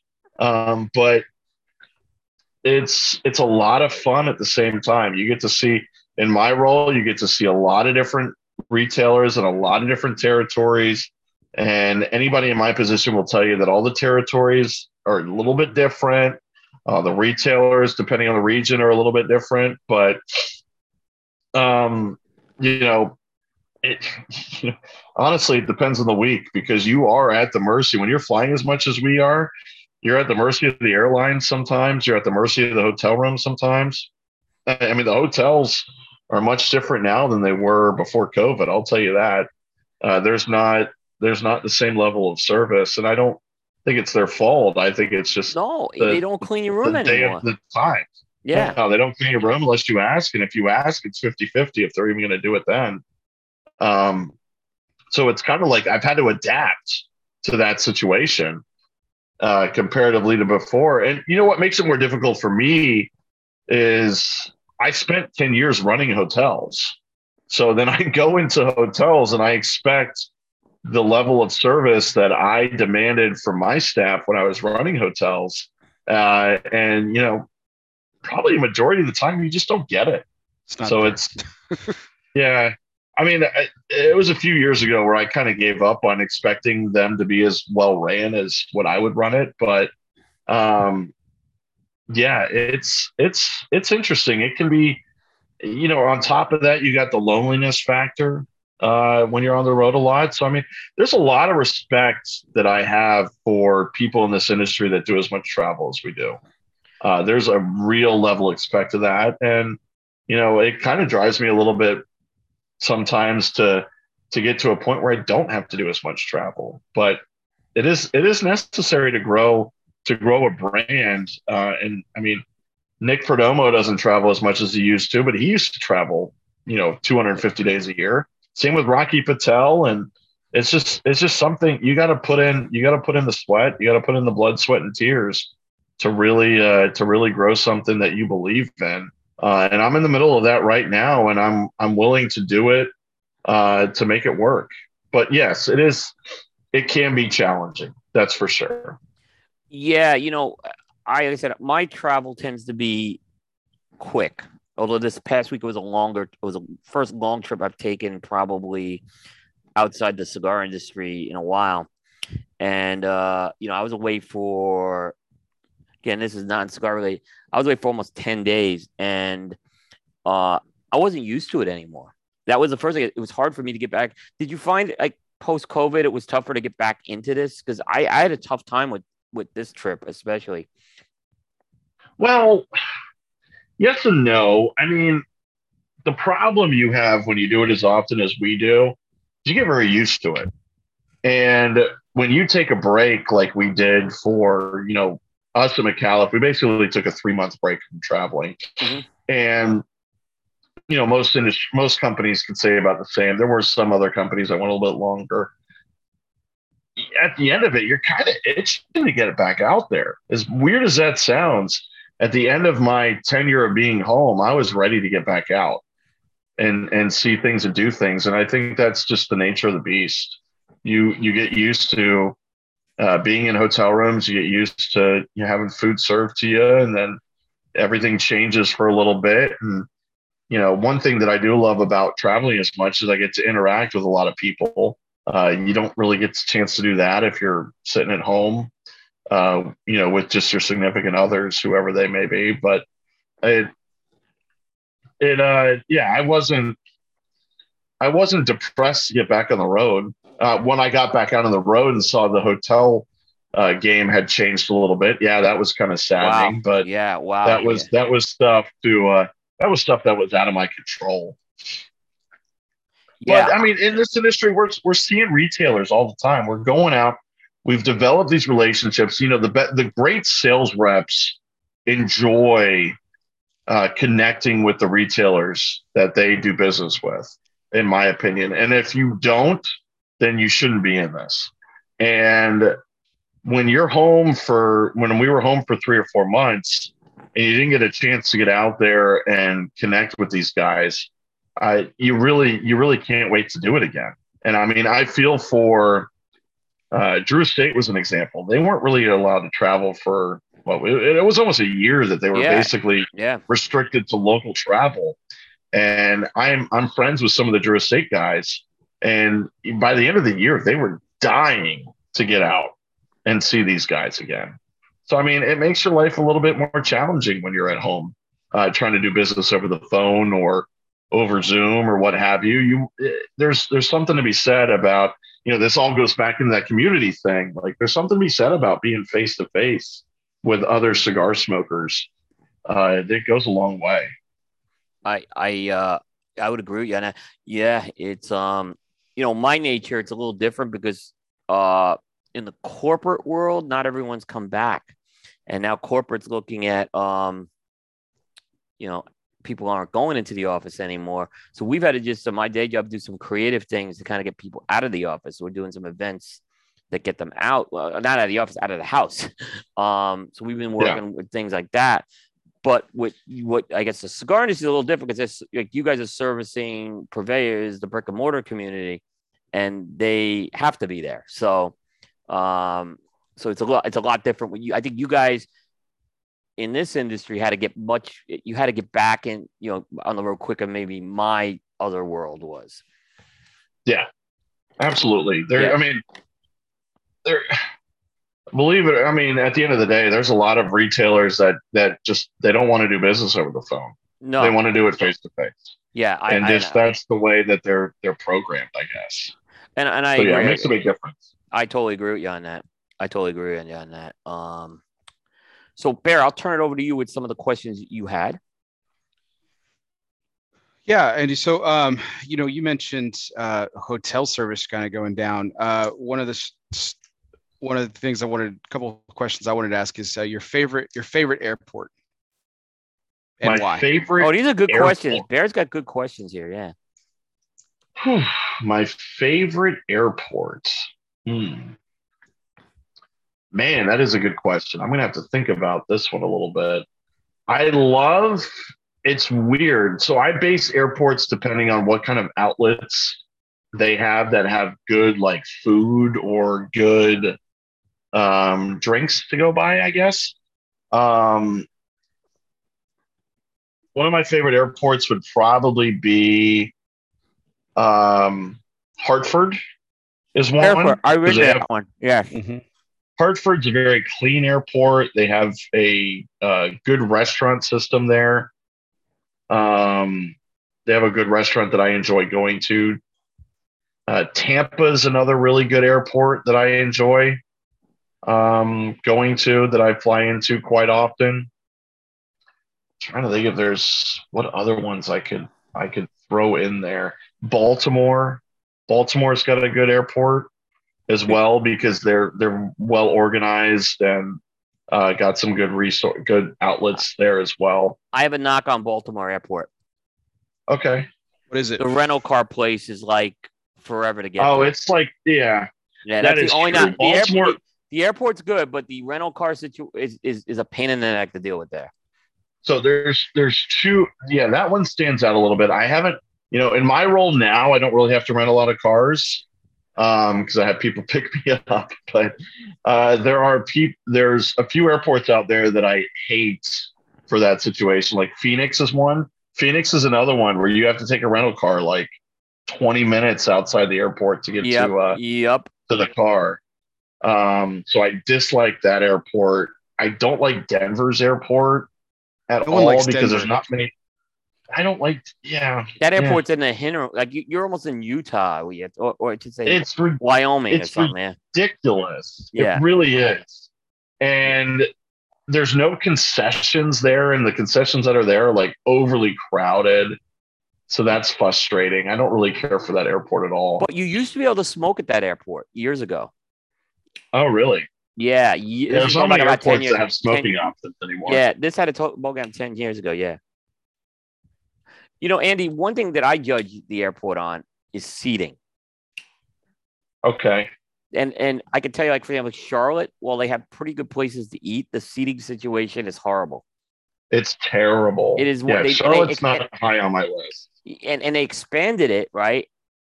and there's no seating in the expand. Like, there's just no seating. I I have almost been tempted to take a uh, one of those uh, folding chairs, like, and yeah, and do it. But uh, I like you know like the chairs that like double as a cane. Exactly. Yeah, exactly. Yeah. you know, those little, you know, you can kind of put it up and you can put it up in the, uh, you could, you could, you could, you could put it up in the overhead or, or check it in. Like I've actually, I'm telling you, with Charlotte, I, because I will not sit on the floor. There's just, I am not yeah. sitting on a floor yeah. anywhere. So, so yeah, I didn't you know. Two, it's, yeah. it's funny because two of my cl- two of my favorite airports are actually the ones that I use the most are Dallas Love Field which I think is a great airport. Yeah. Um, Bear, I don't know how much experience you have with that. That's a fantastic Oh, it's- airport. It's great. Southwest is fantastic out of the Dallas And Nashville Airport is great. I mean, how many places? The one thing I love about living in Nashville is there's always live music, and that's the same for the airport.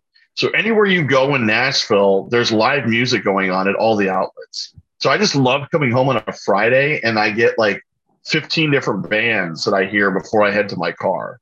Like that's fantastic. So I don't see how anybody could hate Nashville Airport either. Plus, it's an easy airport to get around. Um, yeah. I hope right, that so- answered your question. so aside from Denver, my question is, what's your least favorite airport and why is it O'Hare? It's not O'Hare for me. So- I'll tell you that. I don't. And I I- I'll don't that fly- I don't fly into O'Hare that often. I usually fly through hobbies since I'm doing a lot of Southwest. Um, O'Hare, yeah, O'Hare is an annoying airport. Detroit is an annoying airport because you got to walk forever. Same with Salt Lake City. You got to walk like three miles to your freaking gates. Um, it's all it's all elevation too. yeah, Salt Charlotte. Lake. I don't. I'm. Uh, Yeah, I'm sorry, Coop. I hate Charlotte's airport, and I, I don't like it. I don't like it. You're not. You're not. You're not offending me. It's not the worst, Oh, but I put hate it. I put it I top hate worst. Atlanta. I hate Atlanta's airport, and I hate Denver's airport, and I hate Orlando's airport. And I'm from Orlando. That airport's crazy because every time you go in and out of Orlando, you're behind either the elderly or families with little kids that don't know what they're doing. It's it, it just happens because of Disney. Yeah. No, Bear. I'm going to give So- O'Hare actually decent grades because uh, I've Really? typically the airport. I can stay in a hotel connected there when I have to get an early flight out of there. Mm, Um, okay. so I give it that. But Miami's my top airport, just so you know, because of the s- smoking area. Your favorite airport. Yeah. So much walking. So much. Miami wa- has a lot of walking. I don't dislike Miami's airport. I actually dislike Fort Lauderdale's more. Oh, Fort Lauderdale is kind of like I don't know. You're right. It's it's cramped. It's it's not like really. I don't know. It's like dingy. No, and it's it's dingy. There's not much there, and Yeah. it's just uh, it's sticky. I I, yeah, I Like- agree. And That's the, uh, the stickiness. I can't get over. yeah, but you won't get any. You won't get any uh, disagreement with me on Charlotte. It is not. It's not the worst airport in the country, but for sure it is a. Uh, it is a disappointment. The most neutral airport in this country is is from my hometown because it doesn't suck and it's not it doesn't suck, but it's not great. And that's the El Paso International Airport. There's two terminals. You go up, you go up an escalator, you go through you go through security and you go either to terminal A or terminal B. It's right there. There's no trains, there's hardly any walking, and that's it. It's You know, I have flown. I have flown. Uh, in and out of El Paso before, and I agree. It's not that. It's it's a it's a it's a fine airport. It's the most uncomplicated thing in the world. Traveling out of El Yeah. Paso is the most uncomplicated thing in the world. It's awesome. I'll agree with that. You know, another one that's similar to that is Albuquerque. Albuquerque's Yes. got a good airport. Yeah. It's it's just uh yeah. It, I I actually been to that airport once. It's a good airport. You just Albuquerque is not a great city. Is unfortunate. No, the Bad only thing about Albuquerque is the Sandia Peak, and you can find good food. Outside of that, there's nothing there. You just gotta be careful what neighborhood you wander into there. Oh, absolutely. But I'm a sucker for green chili, so Oh yeah. that, I have a special heart, special place in my heart for Albuquerque because they have green chili everywhere, Yep. and I love green chili. Yeah, Phoenix Airport will always be bad. Uh, my my sister has a has a curse on her. Uh, if she ever travels to Phoenix or through Phoenix, some bad always happens. Like it's just it just it, it's it's uncanny. Like since she was a teenager, she's had this issue. Like she like, and she's also she she's prone to motion sickness too. She said one of the worst landings in her world. The only time she's ever thrown up on a plane was when she land when she landed into When she was in Phoenix, she landed Like- into Phoenix and and and just yeah, use one of those those those one of those bags. It's crazy. my uh my biggest thing about Phoenix Airport is it takes like I would time it from getting off the plane to leaving my rental car was never under an hour ever.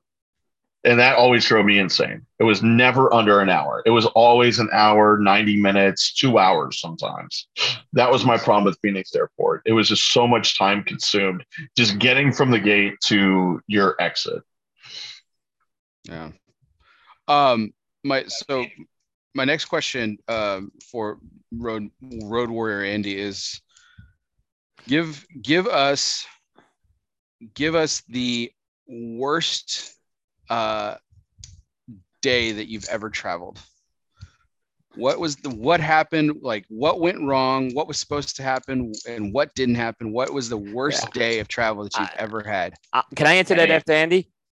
Please, Yeah, go ahead. because you just had it, so that's why I was talking about. It wasn't. That wasn't. was- that wasn't actually. Yeah. It was actually leaving El Paso Airport, believe it or not. Funny enough. Okay. I uh, I needed to be in Salt Lake City, and I left El Paso. I was trying to leave El Paso. My plane was delayed enough to where I wasn't going to get my connecting flight, and they wanted to put me on a connecting flight from Vegas to Salt Lake City the next morning. And I was like, no, I don't want that to happen. So I rearranged my flight in El Paso to get to Vegas. I got to Vegas and rearranged my flight to get to Vegas to Salt Lake City the flight in Vegas then got canceled. So I had to stay near the airport in Vegas on their terms, which was a, a La Quinta, by the way. Uh, no fun. and then got on a plane. I had to get on a plane early at 6 a.m. the next day on Vegas to get to Salt Lake City for my event at noon. So that was that was terrible. I think that was the worst I've worst luck I've ever had trying to travel. Because I don't, you know, honestly, I've I've been pretty fortunate outside of that. So yeah, I got stuck in Vegas in a crappy hotel off the strip for seven hours to get on a flight to make it to my event on time at noon. Wow. Go ahead, Coop. Uh, just answer Matt Tobacco's question, which is worse, JFK or LaGuardia? The answer is Newark.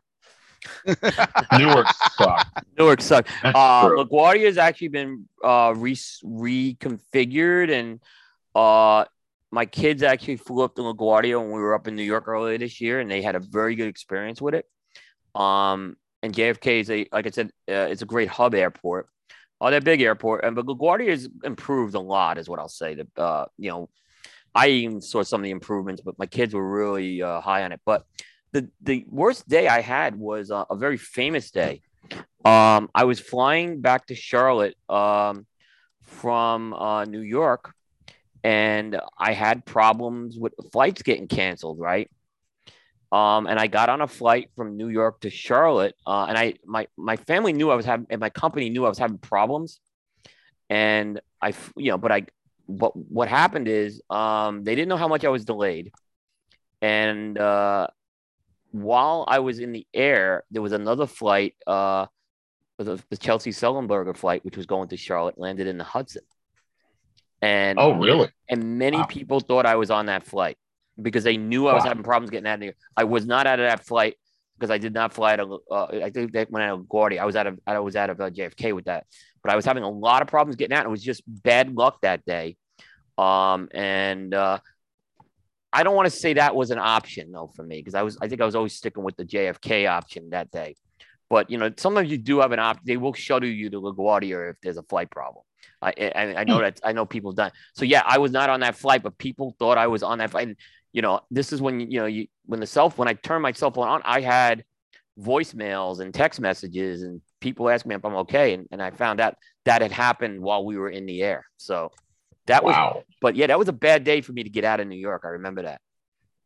That's crazy. Yeah, that was so that that yesterday, like I said, um, I got to just the airlines were really accommodating uh to us, and um, I didn't like being stuck in an airport for as long as I was, but they put me up in a nice hotel, which they don't do anymore, and uh, you know they they gave me a meal voucher and everything, I, you know, so I wasn't happy about it, but mechanical problem is a mechanical problem, and uh, you know we we had to get on and off the plane. It was you know, it happened. You know, I was glad they didn't keep us on the plane for six hours. So either. So it wasn't it wasn't great yet. Uh, what I dealt with yesterday and today, but wasn't as bad as like I said, that day when I was flying out of New York back to Charlotte, I was it was a mess. I don't know what was going on, and this is before it was a mess before the the Sullenberger thing happened. So, yep. So I had to, I had to get that one in there.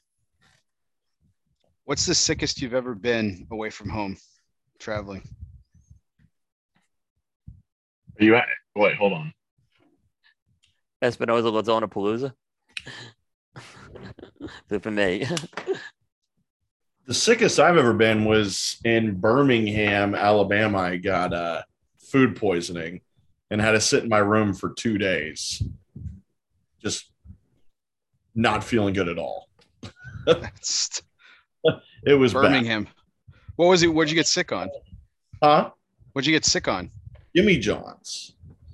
It was Oh, when gosh, of all things. the uh, the E. coli lettuce problem. oh, geez. I was a, I was a victim of that. Oh Jesus. Oh, it was, Okay. it was terrible. Yeah. I couldn't move out of my hotel room for two days. Yeah. Awful. And it sucked because I was only three hours away from home and I just I couldn't even I couldn't even muster up the courage, like the strength to go home. I just sat in the hotel room. Jeez. Yeah, that was Oh a- man.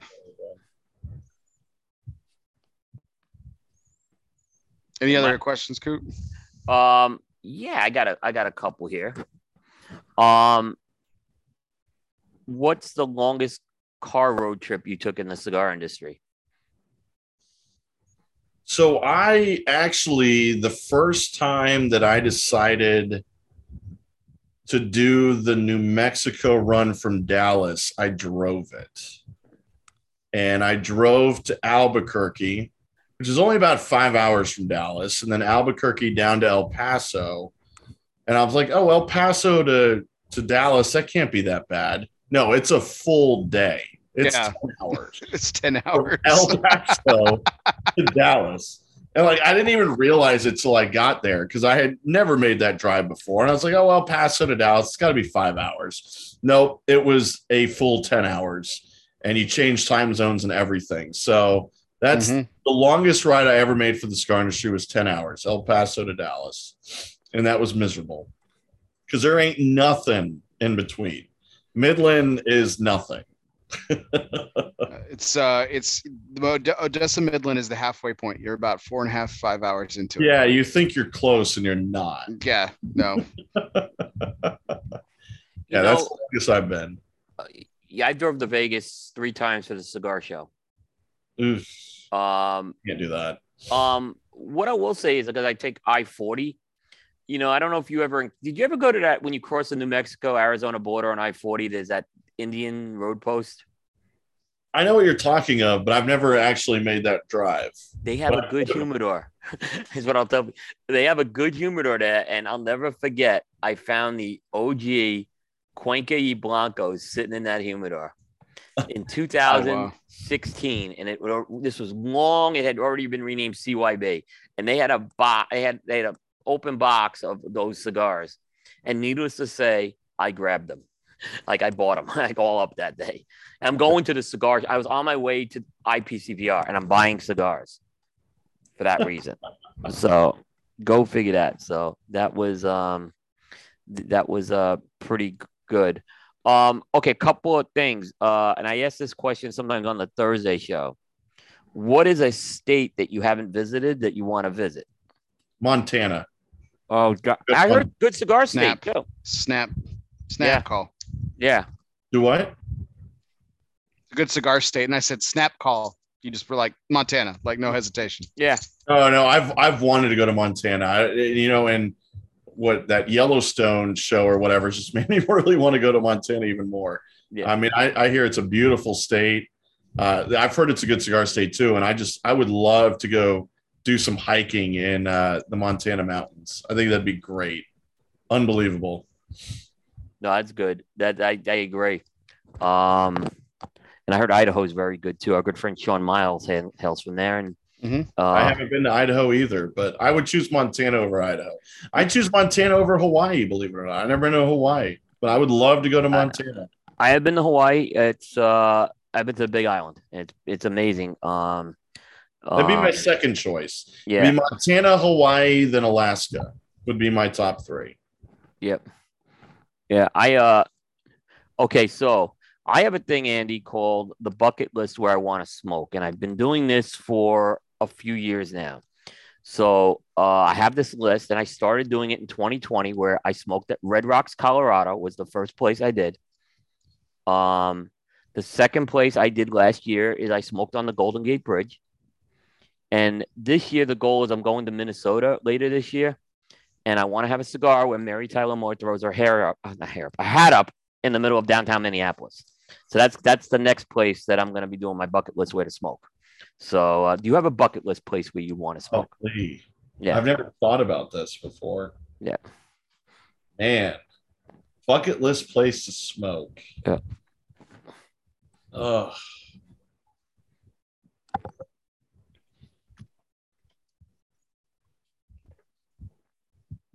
Don't know. It'd be kind of cool to have a cigar um, in Times Square on New Year's Eve. That'd be pretty cool. You don't want to be in Times Square on New Year's Eve. I know, but I wish that I've done it. I've done it. Uh, it would. You know what? included in a place where I be. could have a cigar and just You know- watch it. You know what? That would be cool though. I would. I could put that on a bucket list. I could see that on my own bucket list. Like not in the crowd of all the crazy people. If I could be like on a balcony watching it, Yeah.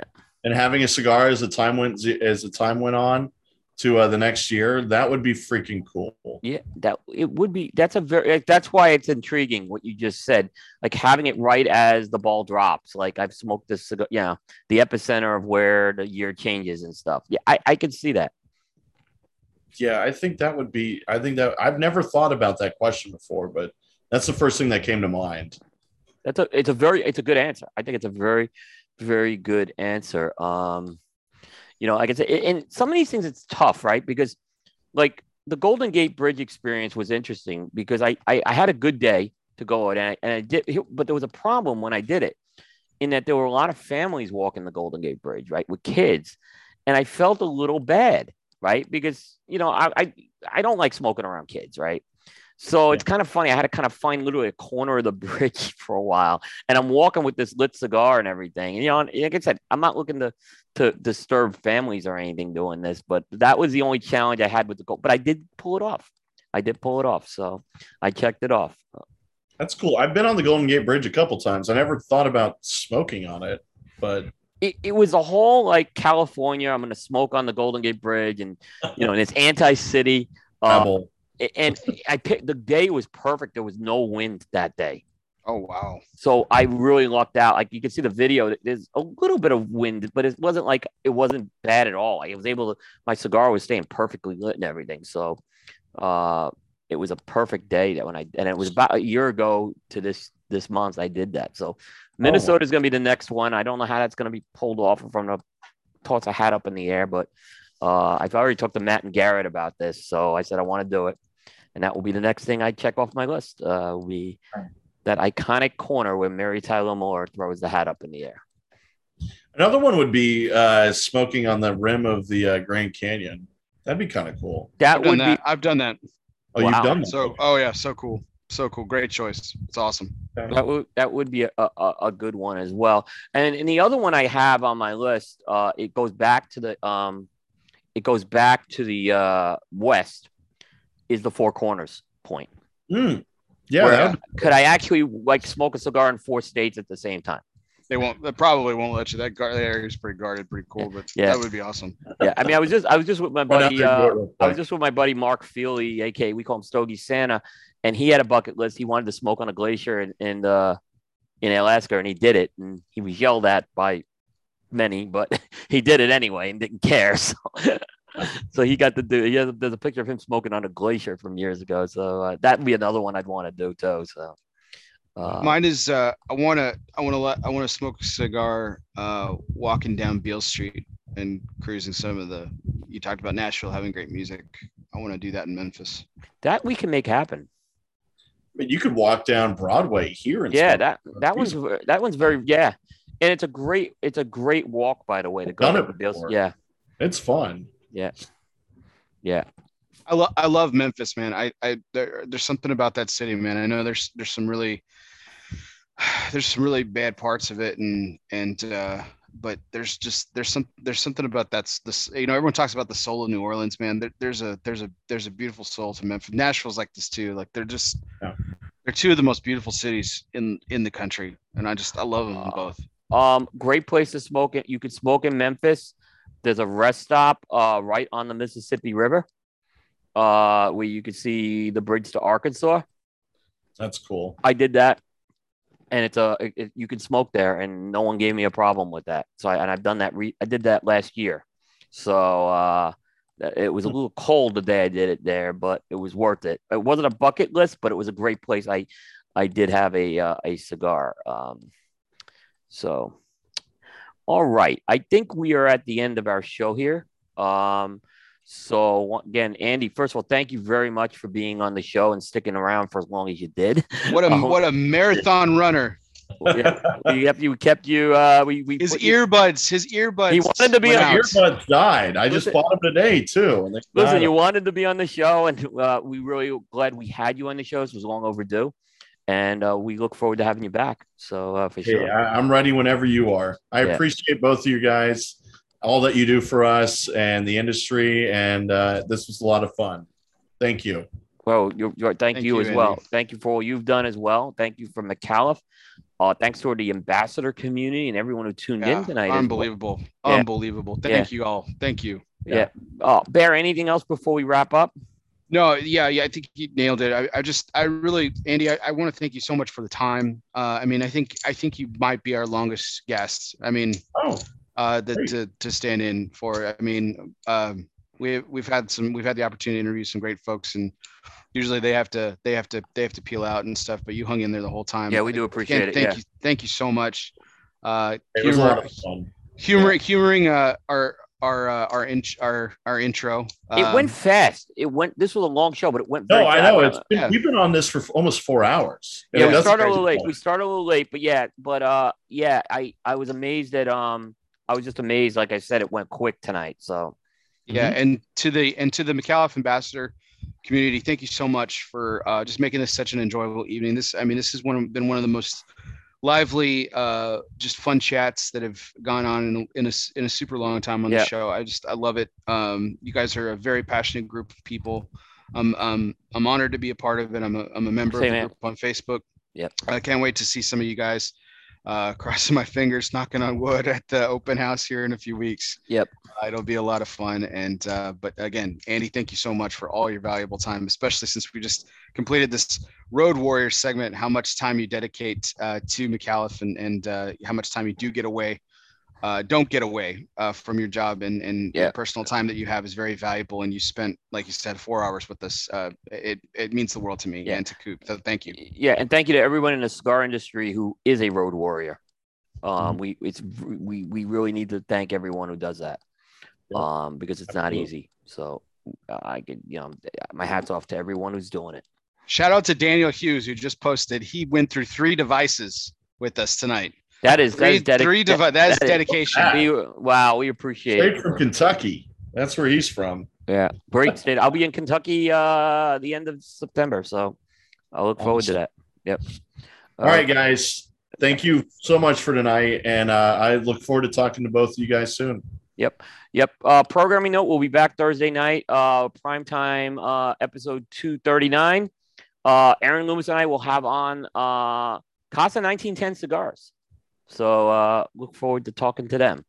Uh, but that's gonna in, anyway. That wraps up special edition one twenty six into the annals of history for Tuesday, August thirtieth. Now Wednesday, August thirty first in the Eastern and Central time zones. We'll see everybody next time. Take care, everybody. Thank you. See you you. next time.